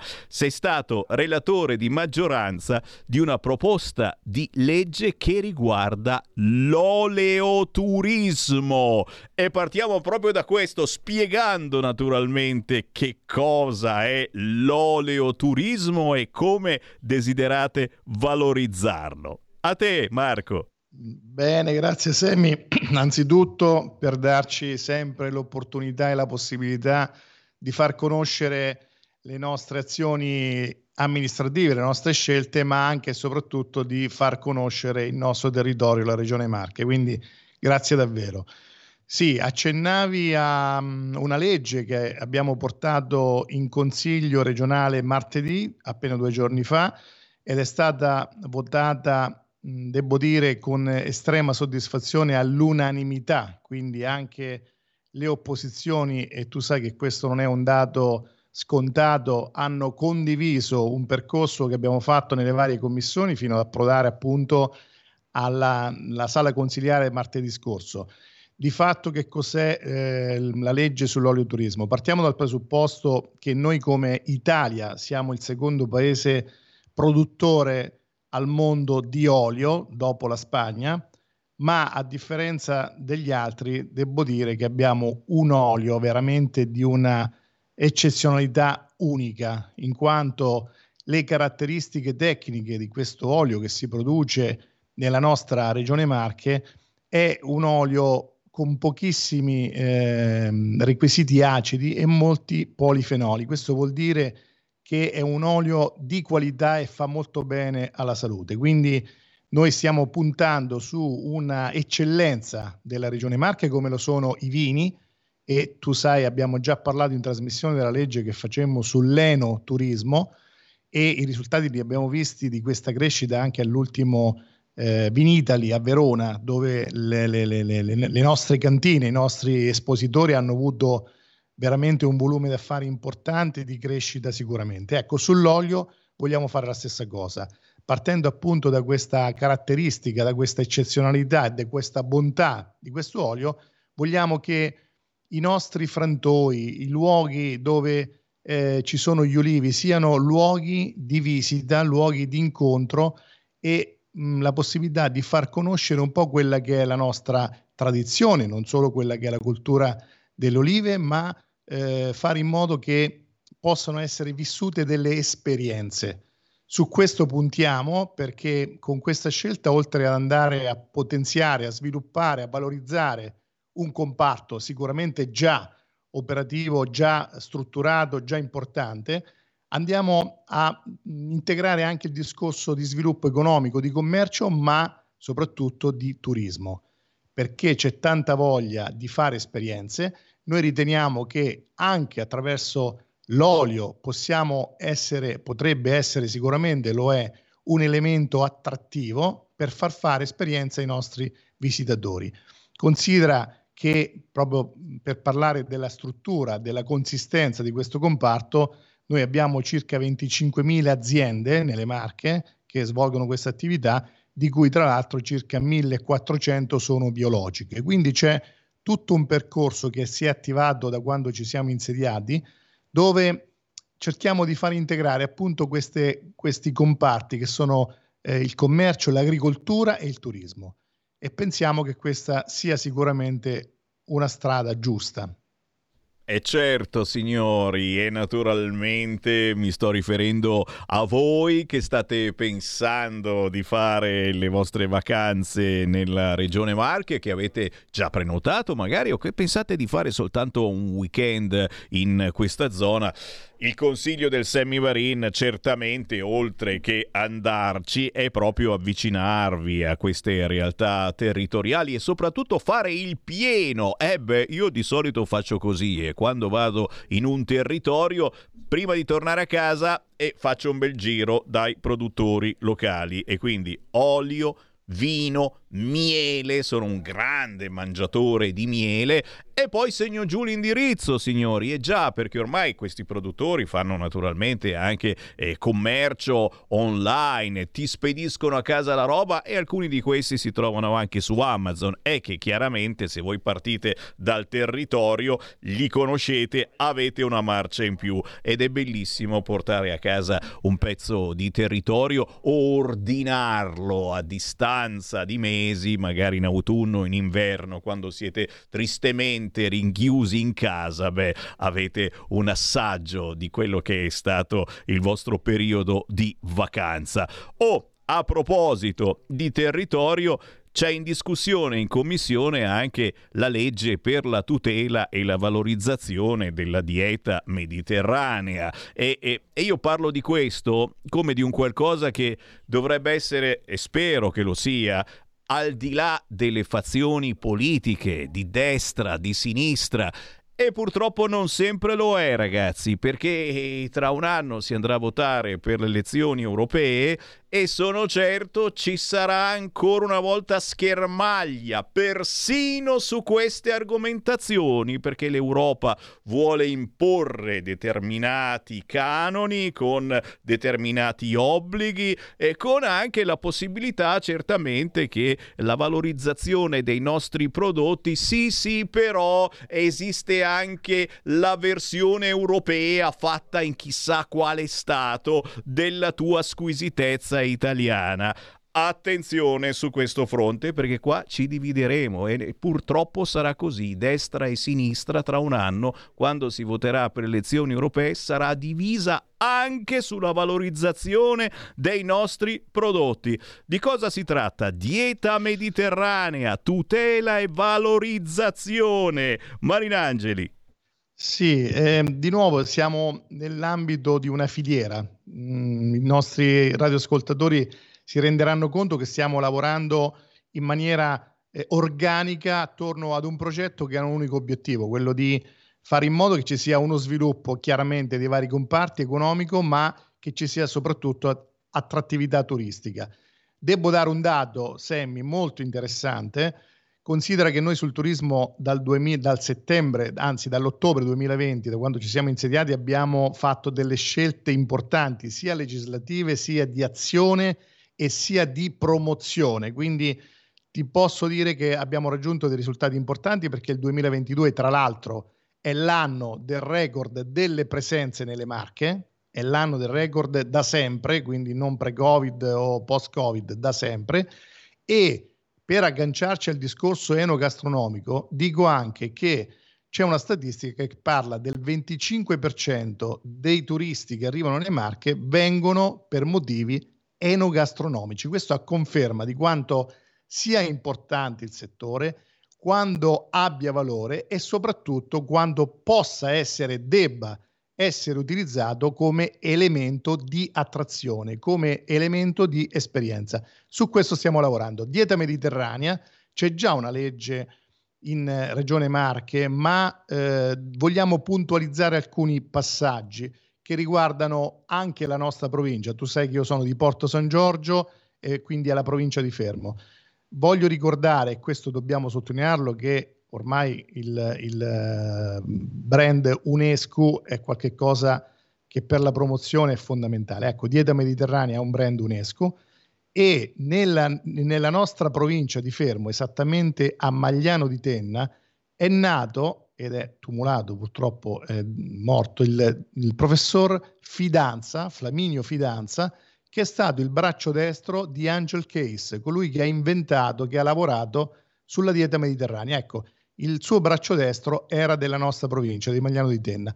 Considera anche che nel corso dei, dei decenni scorsi è stato fatto anche un monitoraggio, una valutazione su quelli che sono i vantaggi di un certo tipo di alimentazione, fatta nel comune di Monte Giorgio su quasi mille persone, che ha prodotto appunto questo eh, storico risultato mettendo in evidenza la bontà di non, tan- non solo di un'alimentazione, perché quando parliamo di dieta mediterranea non parliamo solo di alimenti, sì, parliamo anche di, aliment- di alimenti, ma parliamo di stile di vita, parliamo di ambiente dove si vive in un certo modo, dove si respira una certa aria, dove c'è un certo stile di vita. Ecco, quindi questo a ribadire quanto sia importante identificare la regione Marche con dieta mediterranea, mettendo in evidenza appunto la, le, alcune città, alcuni paesi dove si è sviluppato questo discorso e siccome sono elementi oggettivi che non ci stiamo inventando o, o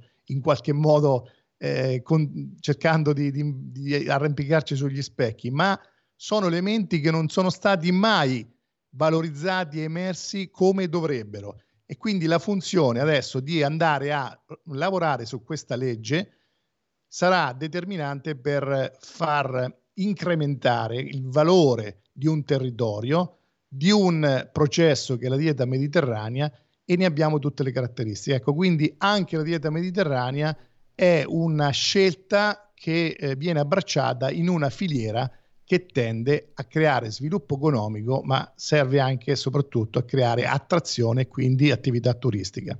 Questo, questo è lo stile di vita che ci piace, signori, valorizzare i nostri territori, una battaglia che Radio Libertà e ancora prima, quando ci chiamavamo Radio RPL, Radio Padania, ha come primo posto, valorizzare le nostre terre. Torniamo a difendere le nostre terre e in questo caso a valorizzare ciò che c'è di buono. A volte certamente litigando con l'Unione Europea. Tante leggi ha fatto l'Unione Europea, qualcuna buona, qualcuna meno buona. In questo caso a difesa della pesca marchigiana, a difesa della pesca italiana. Eh, che cosa bolle in pentola? Ecco, lì purtroppo dobbiamo fare battaglia sempre nell'ottica e nell'obiettivo di difendere i nostri prodotti che sono, lo ricordiamo, di assoluta eccellenza. Dobbiamo ogni volta ribadirlo e, e non dobbiamo stancarci di farlo. Anche sulla pesca ci sono delle azioni che mirano da parte della Commissione europea che mirano a minare un comparto che è quello dei pescatori che al contrario dobbiamo assolutamente sostenere e difendere.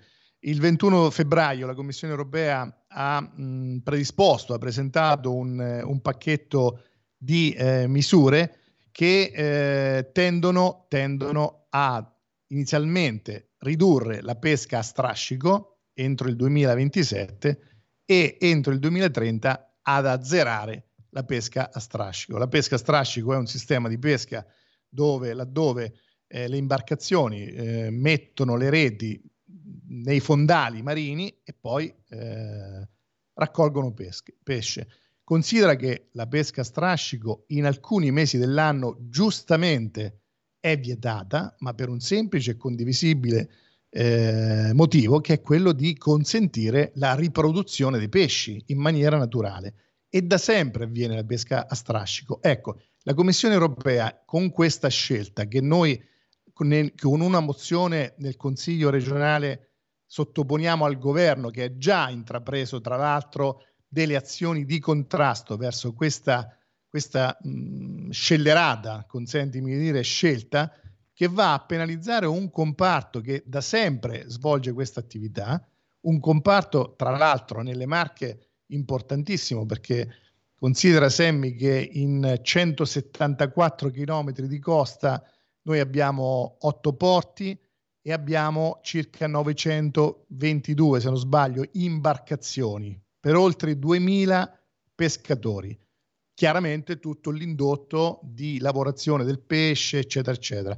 Ecco, andare dietro questa scelta che fa oggi la Commissione europea, che ancora fortunatamente non ha effetti legislativi, ma è assolutamente pericolosa. Parliamo di chiusure di attività, parliamo di posti di lavoro che se ne vanno, ma consentimi anche di dire, perdiamo il, la bontà del nostro pesce sulle nostre tavole, sui nostri ristoranti, a vantaggio di pesci che non sappiamo da dove arrivano e in quali condizioni arrivano nelle nostre tavole. Il problema è questo. Quindi quello che stiamo facendo, che lo facciamo in maniera umile come, come regione, ma è chiaramente il governo che dovrà poi eh, sottoporre alla Commissione europea alcune scelte che mi auguro che, mi auguro che vedano, sono sicuro l'Italia, ma che vedano altre nazioni opporsi a questa scelta che è assolutamente infondata e ingiustificata e, e, che va, se vogliamo, anche in un'altra direzione che non ho detto, che è quella di eh, cancellare quelle che sono le nostre tradizioni, quelle che è la nostra cultura, quello che è il nostro stile, perché la marineria, sappiamo, è qualcosa che esiste da sempre.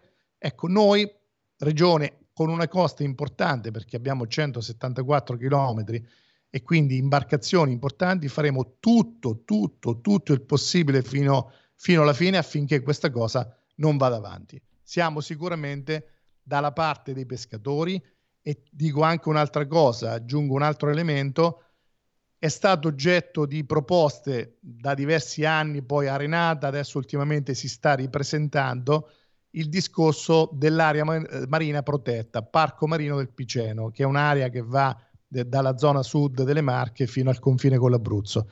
Ecco, fatto salvo che tutti abbiamo a cuore la garanzia di tenere un ambiente marino pulito e sostenibile, perché noi non siamo per, per l'inquinamento, per capirci, perché poi dopo qualcuno potrebbe strumentalizzare il contrario, ma non possiamo pensare di creare delle aree marine protette laddove non ci sono delle particolari specie da proteggere, perché questo vorrebbe dire, tra l'altro, la cancellazione delle flotte pescherecce che non potrebbero più andare a pescare in quelle che dovrebbero essere delle aree marine protette, laddove da proteggere non c'è nulla se non rispettare l'ambiente. E ti assicuro, Semmi, che i primi guardiani, le prime sentinelle che garantiscono l'equilibrio e la qualità della natura del mare sono proprio i pescatori. Signori, eh, quante volte siamo tornati su queste argomentazioni? L'Europa green, l'ambiente, certamente siamo amici del green e dell'ambiente, ma eh, ogni cambiamento deve essere un cambiamento sostenibile dalla nostra economia e quindi benvengano questi discorsi, queste argomentazioni che sono anche apprezzate in questo momento i nostri ascoltatori ci stanno scrivendo Whatsapp. Torneremo su queste argomentazioni grazie naturalmente alle proposte della Lega che a volte certo vanno contro questa Europa che rifonderemo tra un anno quando ci saranno le elezioni europee. Io ringrazio il consigliere regionale della Lega in Regione Marche, Marco Marinangeli Angeli. Grazie Marco. Grazie a voi, grazie a voi. Alla prossima. Stai ascoltando Radio Libertà, la tua voce libera, senza filtri né censure, la tua radio.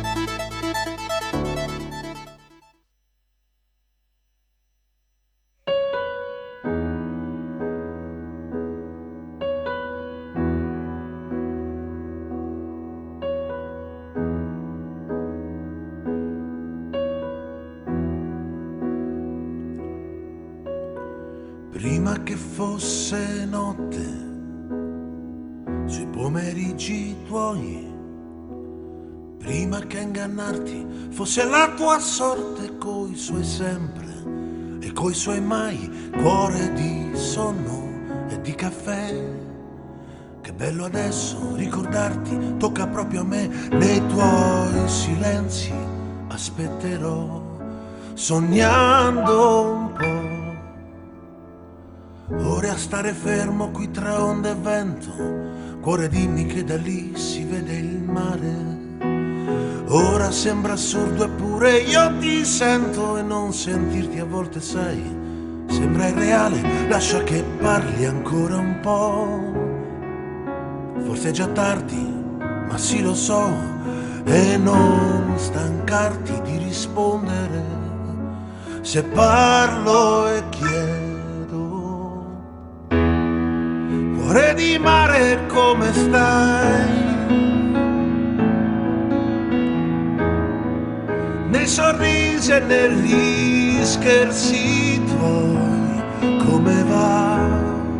Il mare sai non dorme mai. Tu prova a dirmi se ci sei.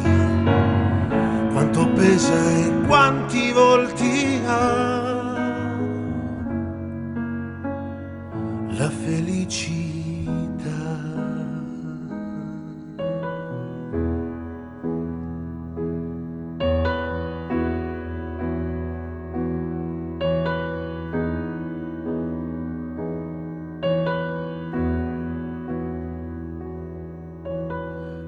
Riccioli ed occhi tondi, le tue gestualità,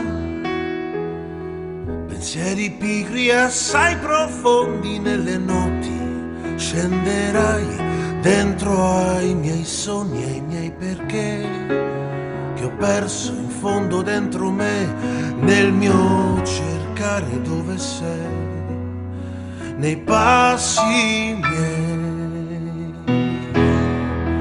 Cuore di mare come stai? Spesso il sole scende in fretta qui, qui da noi, in questo immenso volerai. E vieni a dirmi che ci sei, dare un senso a questa vita che rubai te come le maree. Cuore di mare, corri ancora, corri ancora, in mezzo ai vicoli dell'allegria, aria mia che si confonde con la tua,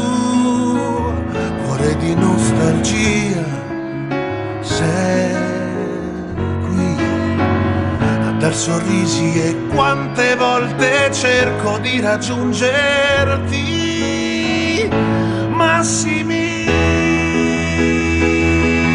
Oh, massimi.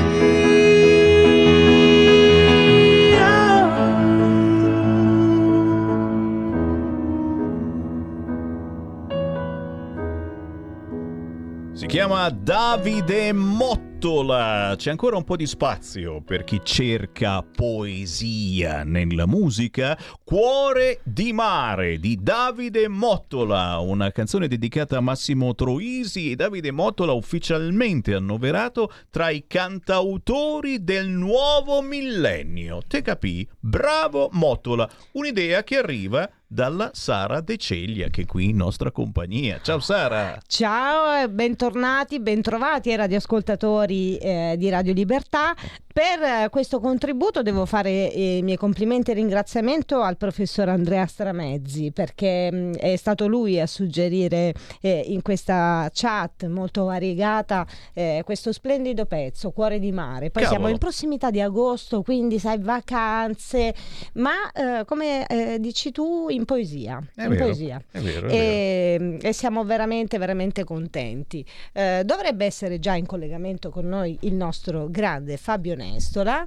Eh, sentiamo, sentiamo. Eccolo qui. Eh, Li stiamo telefonando. Gli stiamo telefonando. Ah, si è frizzato, si è frizzato, Comunque- adesso lo sgegliamo. Esatto, perché Eccolo, ciao è Fabio! arrivato, è arrivato, eccolo. Ciao ciao ciao. Eccolo, il Io nostro vi, vi sento e vi vedo perfettamente. Perfetto, Eh, perché tanto fra poco oh, ne vedremo delle belle. In sostanza, Sammy, eh, negli ultimi tempi si è scoperto che ehm, la Corte d'Appello ha ehm, prosciolto, diciamo così, dalle accuse fa- eh, Claudio Foti.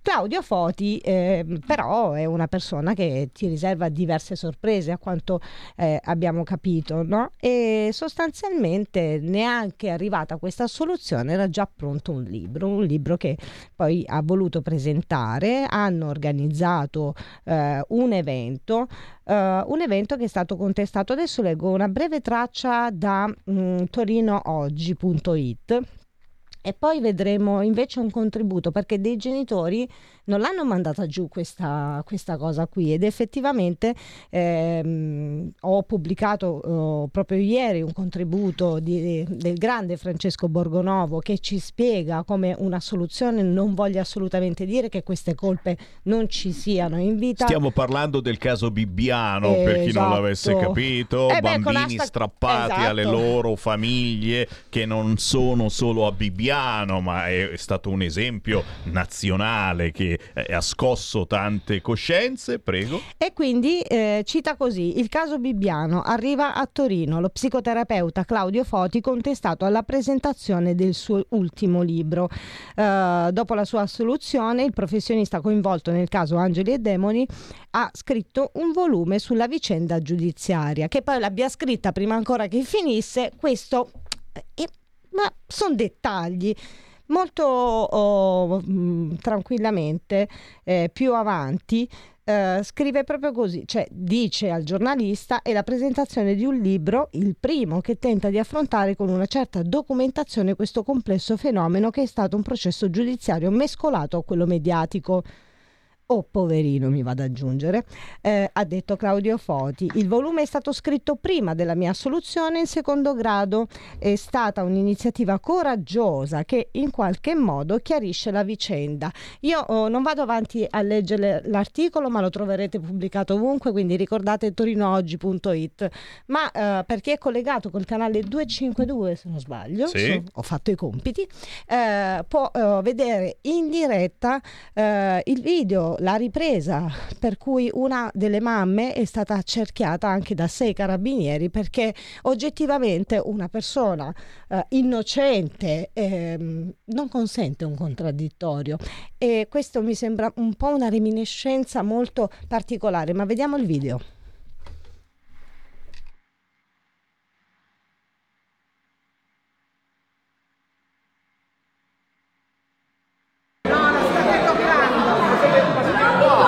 No, le mani non le mettete addosso. Eh.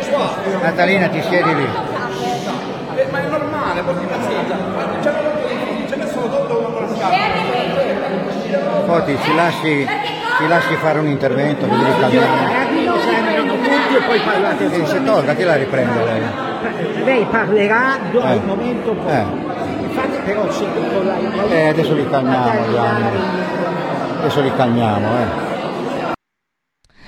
Io Vietato protestare. eh. Vietatissimo protestare, vietatissimo contestare, ma soprattutto vietato il confrontarsi ed è quello che non garantirà mai al grande signor Claudio Foti eh, di poter celebrare magari un evento di questo genere in tutta serenità, forse perché eh, sono una moltitudine di genitori, di associazioni, di avvocati che sono stanchi di queste vessazioni, di eh, una forma di menzogna perenne e forse un po' troppo tutelata da queste istituzioni. Io voglio sentire il parere del mio grande Fabio Nestola. Ma eh, guarda Sara, lo sai, una cosa importantissima l'ha detto Sammy.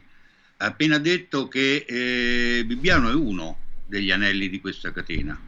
Quindi, lo dico, scusami, ma sono, sono ripetitivo, chi ci segue l'avrà già sentito questo discorso. E io credo che sia eh, un falso problema focalizzarsi su Foti.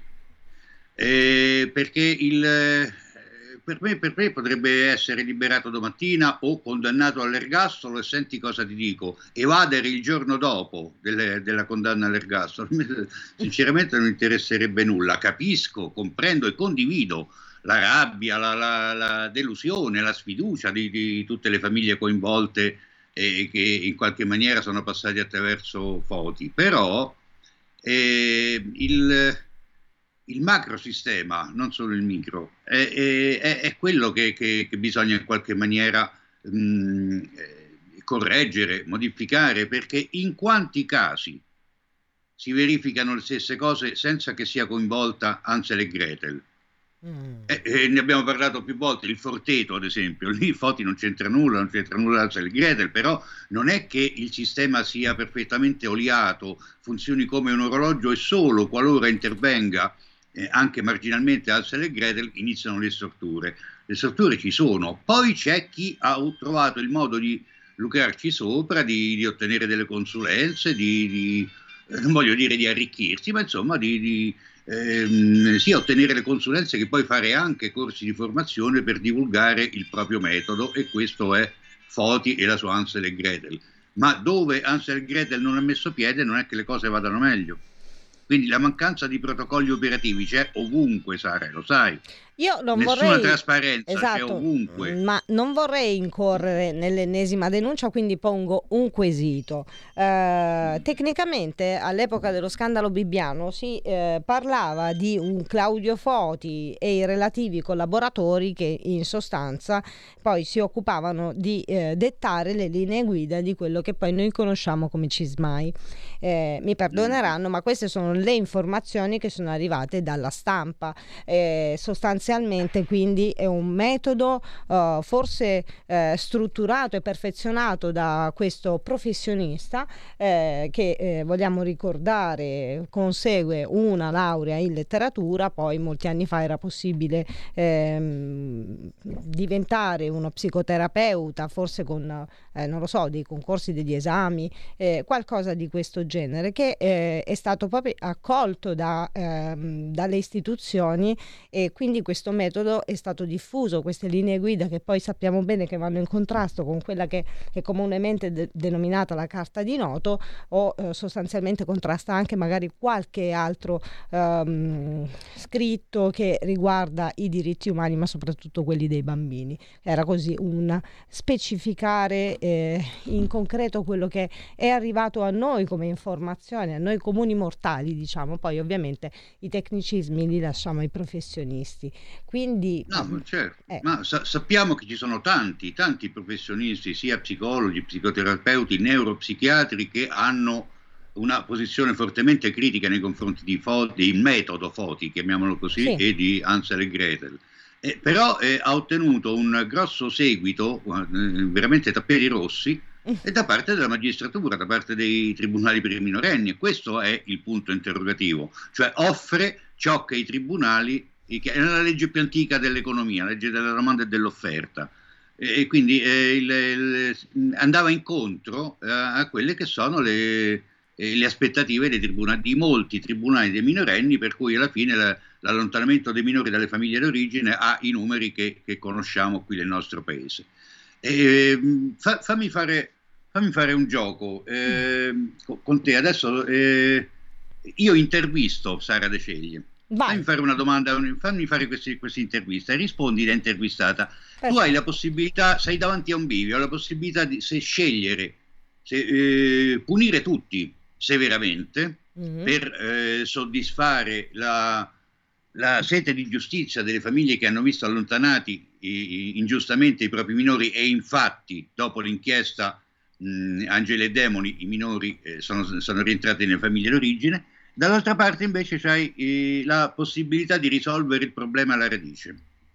ovviamente. Il- con la, la bacchetta magica consegnata in mano a Sara De Ceglia, qual è la tua scelta? Quella, la scelta è, la- è l'opzione B, è l'opzione di eh, sradicare completamente questo sistema. Infatti io eh, facciamo anche una mi veniva in mente eh, uno dei tanti discorsi fatti anche con la garante in pancia dell'Abruzzo, la, eh, Marina dottoressa Falivene, Falivene, sì. avvocato nonché garante in pancia e eh, mh, in una delle prossime occasioni sarebbe anche interessante condividere il suo pensiero con tutti gli ascoltatori perché eh, la sua eh, proposta, insomma, la, la direzione nella quale sta lavorando è quella di passare dal privato al pubblico, quindi di togliere le varie Ansel e Gretel, le cooperative, di, di- di togliere anche le, ehm, le case famiglie, anche quelle eh, eh, private, le, le strutture presso le quali vengono inviati i minori, che lo sappiamo non vengono inviati a titolo gratuito, ma ci sono delle rette da, da- da pagare, quindi eh, forse è una sua ipotesi che io peraltro mi sento di condividere è che eh, rendendo tutto pubblico ehm, si, si arriverebbe eh, sicuramente a una maggiore trasparenza. E la trasparenza è un elemento che manca, non è un particolare eh, trascurabile il fatto che manchi la trasparenza sia sulle, sulle motivazioni dell'allontanamento e poi sulla gestione dei fondi che da questi allontanamenti eh, nascono. mh, altri problemi arrivati sono quelli delle relazioni, dei servizi sociali che più o meno alla fine assumono la valenza dei verbali di polizia giudiziaria, non è così, eh, l'assunzione di, di, di, competenze che in effetti non hanno e questo purtroppo eh, si verifica nei quattro punti cardinali d'Italia, lo ripeto ancora una volta, a prescindere dal fatto che ci sia eh, la, un tentacolo della piovra eh, Ansel e Gretel o meno. Mm. E, e, la gestione dei fondi, vogliamo parlare anche di questo, insomma, con questi fondi come vengono gestiti.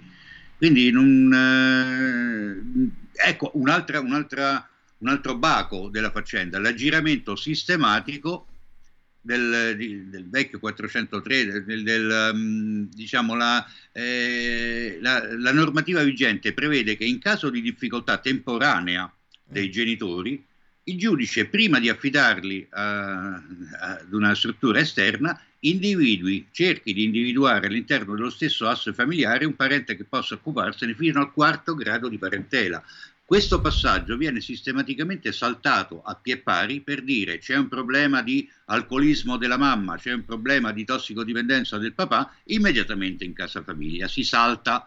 Eh, perché? Perché probabilmente i nonni o gli zii potrebbero occuparsene gratis, mentre invece la, la, la struttura muove tutto un indotto. Eh, questo, questo, è uno dei motivi eh, per i quali, anzi questa diciamo è una supposizione Ecco, parliamo, parliamo, di fatti concreti. Il fatto è, è concreto, stiamo parlando appunto di fatti e non opinioni, è che eh, sono veramente sporadici i casi nei quali il eh, giudice del Tribunale di minorenni cerca perlomeno di individuare nello stesso asse familiare un parente che possa occuparsi per la temporanea eh, difficoltà della, dei, dei, genitori ad occuparsi dei, dei figli.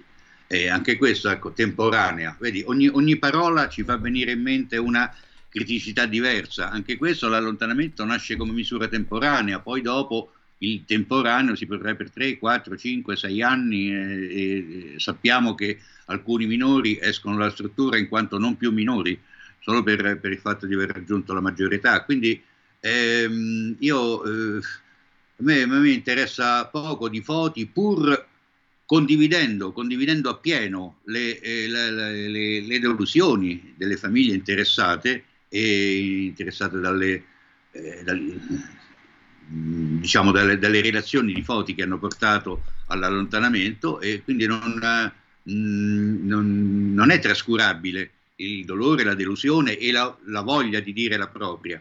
Eh, però eh, il problema ha delle dimensioni molto, molto, molto, veramente molto più ampie e continua un'altra cosa eh, dobbiamo, dobbiamo ribadire è un falso che l'inchiesta finisca con una soluzione di Foti.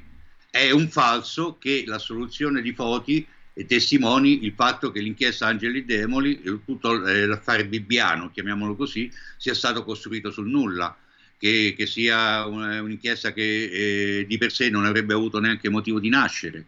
Non è questo, la posizione di Foti è stata stracciata, sta proseguendo, la PM Valentina Salvi sta ancora continuando la, propria inchiesta, ci sono altre, non mi ricordo, 16 o 17 persone per le quali si, si andrà a procedere. Eh, mh, però ecco appunto questo eh, sottodimensionamento, sottodimensionamento squisitamente politico è il voler dire, visto Foti è stato assolto, quindi Bibbiano era tutta una grande bufala, una grande montatura, un, un qualcosa di eh, organizzato a breve scadenza dalle elezioni regionali in Emilia, ricordiamoci anche il periodo, il 2019 il Bibbiano 2020 le, le, regionali in Emilia e quindi era tutto visto come una, una macchinazione per mettere i bastoni fra le ruote alla candidatura di Bonaccini. Eh, eh, sì. eh, così sì. non è stato. Lasciami dire l'ultima cosa, l'ultima eh, sortura politica, perché oggi, oggi e questa, questo è il loop, no Sara?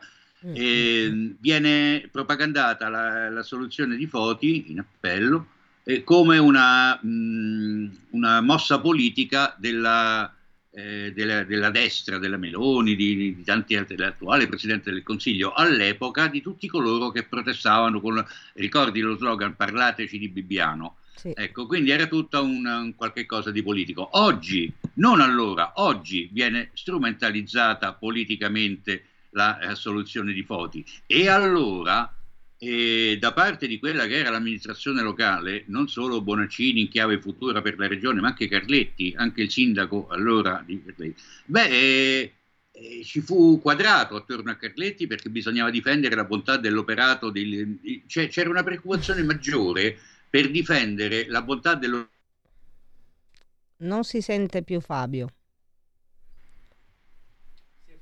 Si è, ehm, Io, io continuo, continuo a sentire normalmente. adesso si sente. Mm. È andata via per un breve tratto Eh, la tua voce.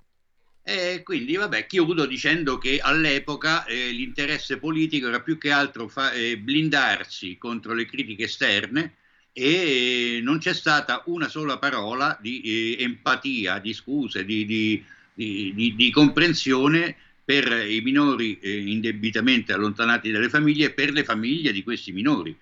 No, Poi non è stata- un caso che oggi stata- troviamo alla presentazione del libro di Foti. Esatto, no, no, ma c'è stata forse la mh, sensazione che prima o poi venissero arrestati direttamente i bambini per essersi fatti strappare alle famiglie perché abbiamo rasentato il ridicolo sotto diversi aspetti. Eh, mh, prendo al tuo assist perché parli di politica, una politica che da, eh, da un canto pare eh, si sia dimenticata lo slogan parlateci di Bibbiano ma soprattutto giù le mani dai bambini, uno.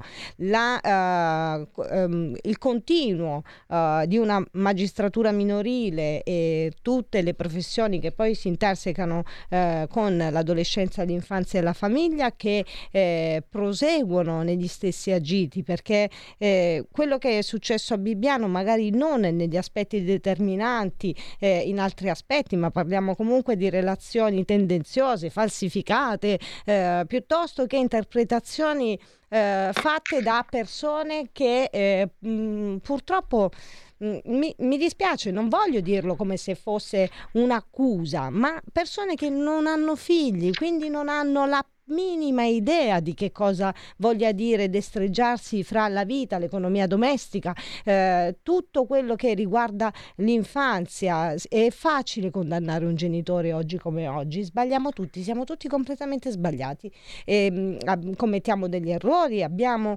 magari dei deficit non solo economici, ma eh, anche per quanto riguarda la nostra cultura. Veniamo magari da... ehm, da uno storico eh, molto particolare, quindi eh, cerchiamo anche di fare del nostro meglio, ma eh, vorrei che qualcuno magari ci, ci chiamasse allo 0292947222 per dirci se in qualche maniera qualcuno di loro è stato effettivamente aiutato, aiutato nel prendere delle decisioni, nel comprendere determinate eh, situazioni e quindi magari eh, essere agevolato no? con la cura e l'aspetto eh, di una famiglia, quello di eh, poter crescere i nostri figli eh, e poterli crescere serenamente. Eh, io eh, adesso con l'associazione hashtag bambini strappati, ma ho reso conto di anche altre associazioni, non mi sono mai e poi mai trovata di fronte ad uno solo che mi dicesse sono stato effettivamente aiutato da questo compendio di professionisti che mi ha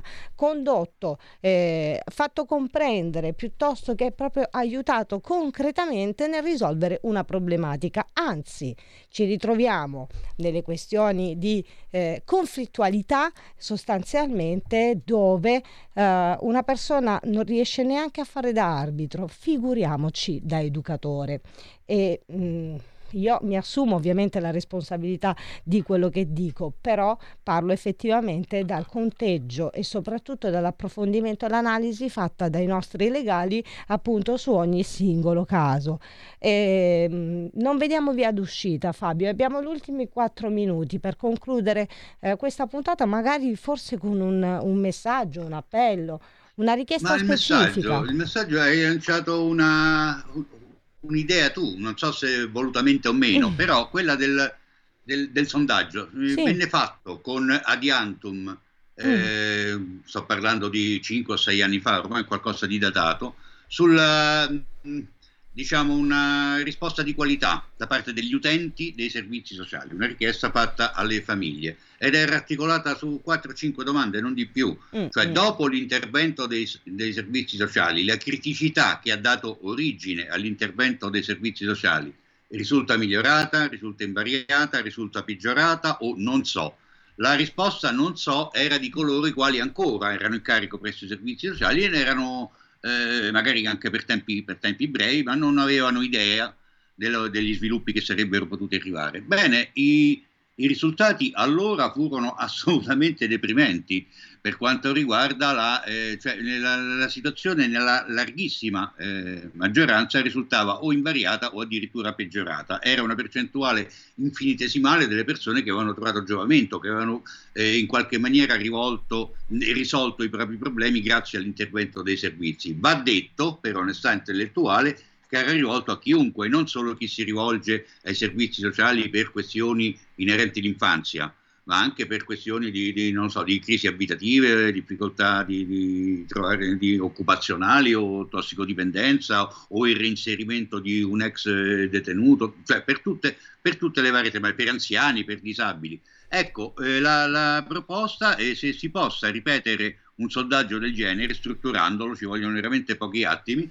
attraverso tutte, eh, tutti i tuoi canali, attraverso Radio Libertà e anche tutte quante le, le, la, la, la, pagina, diamoci questo, e quant'altro. Diamoci questo appuntamento tra oggi e domani, questo sondaggio facciamo che comparirà sulla pagina Facebook dell'associazione hashtag Bambini Strappati. Poi provvederemo attraverso eh, tutte le intese che abbiamo con eh, tantissime altre associazioni che ringrazio assolutamente per essere eh, sul campo con i loro differenti oggetti sociali perché le mille sfumature di tutto questo fenomeno vanno trattate, vanno trattate eh, anche eh, con una certa attenzione e soprattutto una, ehm, una dedizione eh, mica da ridere. Quindi eh, ne approfitto anche per fare un grande applauso di cuore a tutte queste associazioni dei singoli membri, presidenti, i legali che lavorano perché è qualcosa di molto importante che eh, si tratta di un investimento di risorse economiche, risorse eh, semplicemente personali di tempo, ma che comunque vengono effettivamente ehm, donate appunto per una ricerca di giustizia e soprattutto uh, per uh, garantire questa infanzia a cui noi tanto teniamo, a prescindere eh, poi, eh, come dicevo, dai, dalle diverse estrazioni di tutte queste associazioni, quindi mi raccomando continuate così e soprattutto non molliamo. Come ci siamo detti, faremo questo sondaggio, lo faremo proprio sulla pagina ufficiale dell'associazione hashtag Bambini Strappati, quindi mi raccomando un bel mi piace quando vedrete il post, condividetelo. Cerchiamo di coinvolgere il maggior numero di persone possibili perché ricordiamoci bene una cosa, uh, il parterre che eh, vede associati tutti quelli che noi oggi riconosciamo come persone che hanno leso il diritto dell'infante sono tante e sono molto molto unite. Proviamo a costruire anche noi questo muro. E intanto uh, vi faccio solo un piccolo anticipo perché giovedì prossimo torniamo a parlare di politicamente scorretto, lo faremo con un personaggio d'eccezione, parlo del nostro Sandro Torella che si è cacciato in mezzo a una confusione di mamme per aver fatto eh, un post molto divertente per cui anche si, ci si poteva anche un attimino eh, riflettere e approfondire e che dire di più io ti ringrazio tantissimo Fabio torniamo giovedì prossimo con hashtag bambini strappati su Radio Libertà un saluto, un saluto. Ciao. Avete ascoltato Potere al Popolo.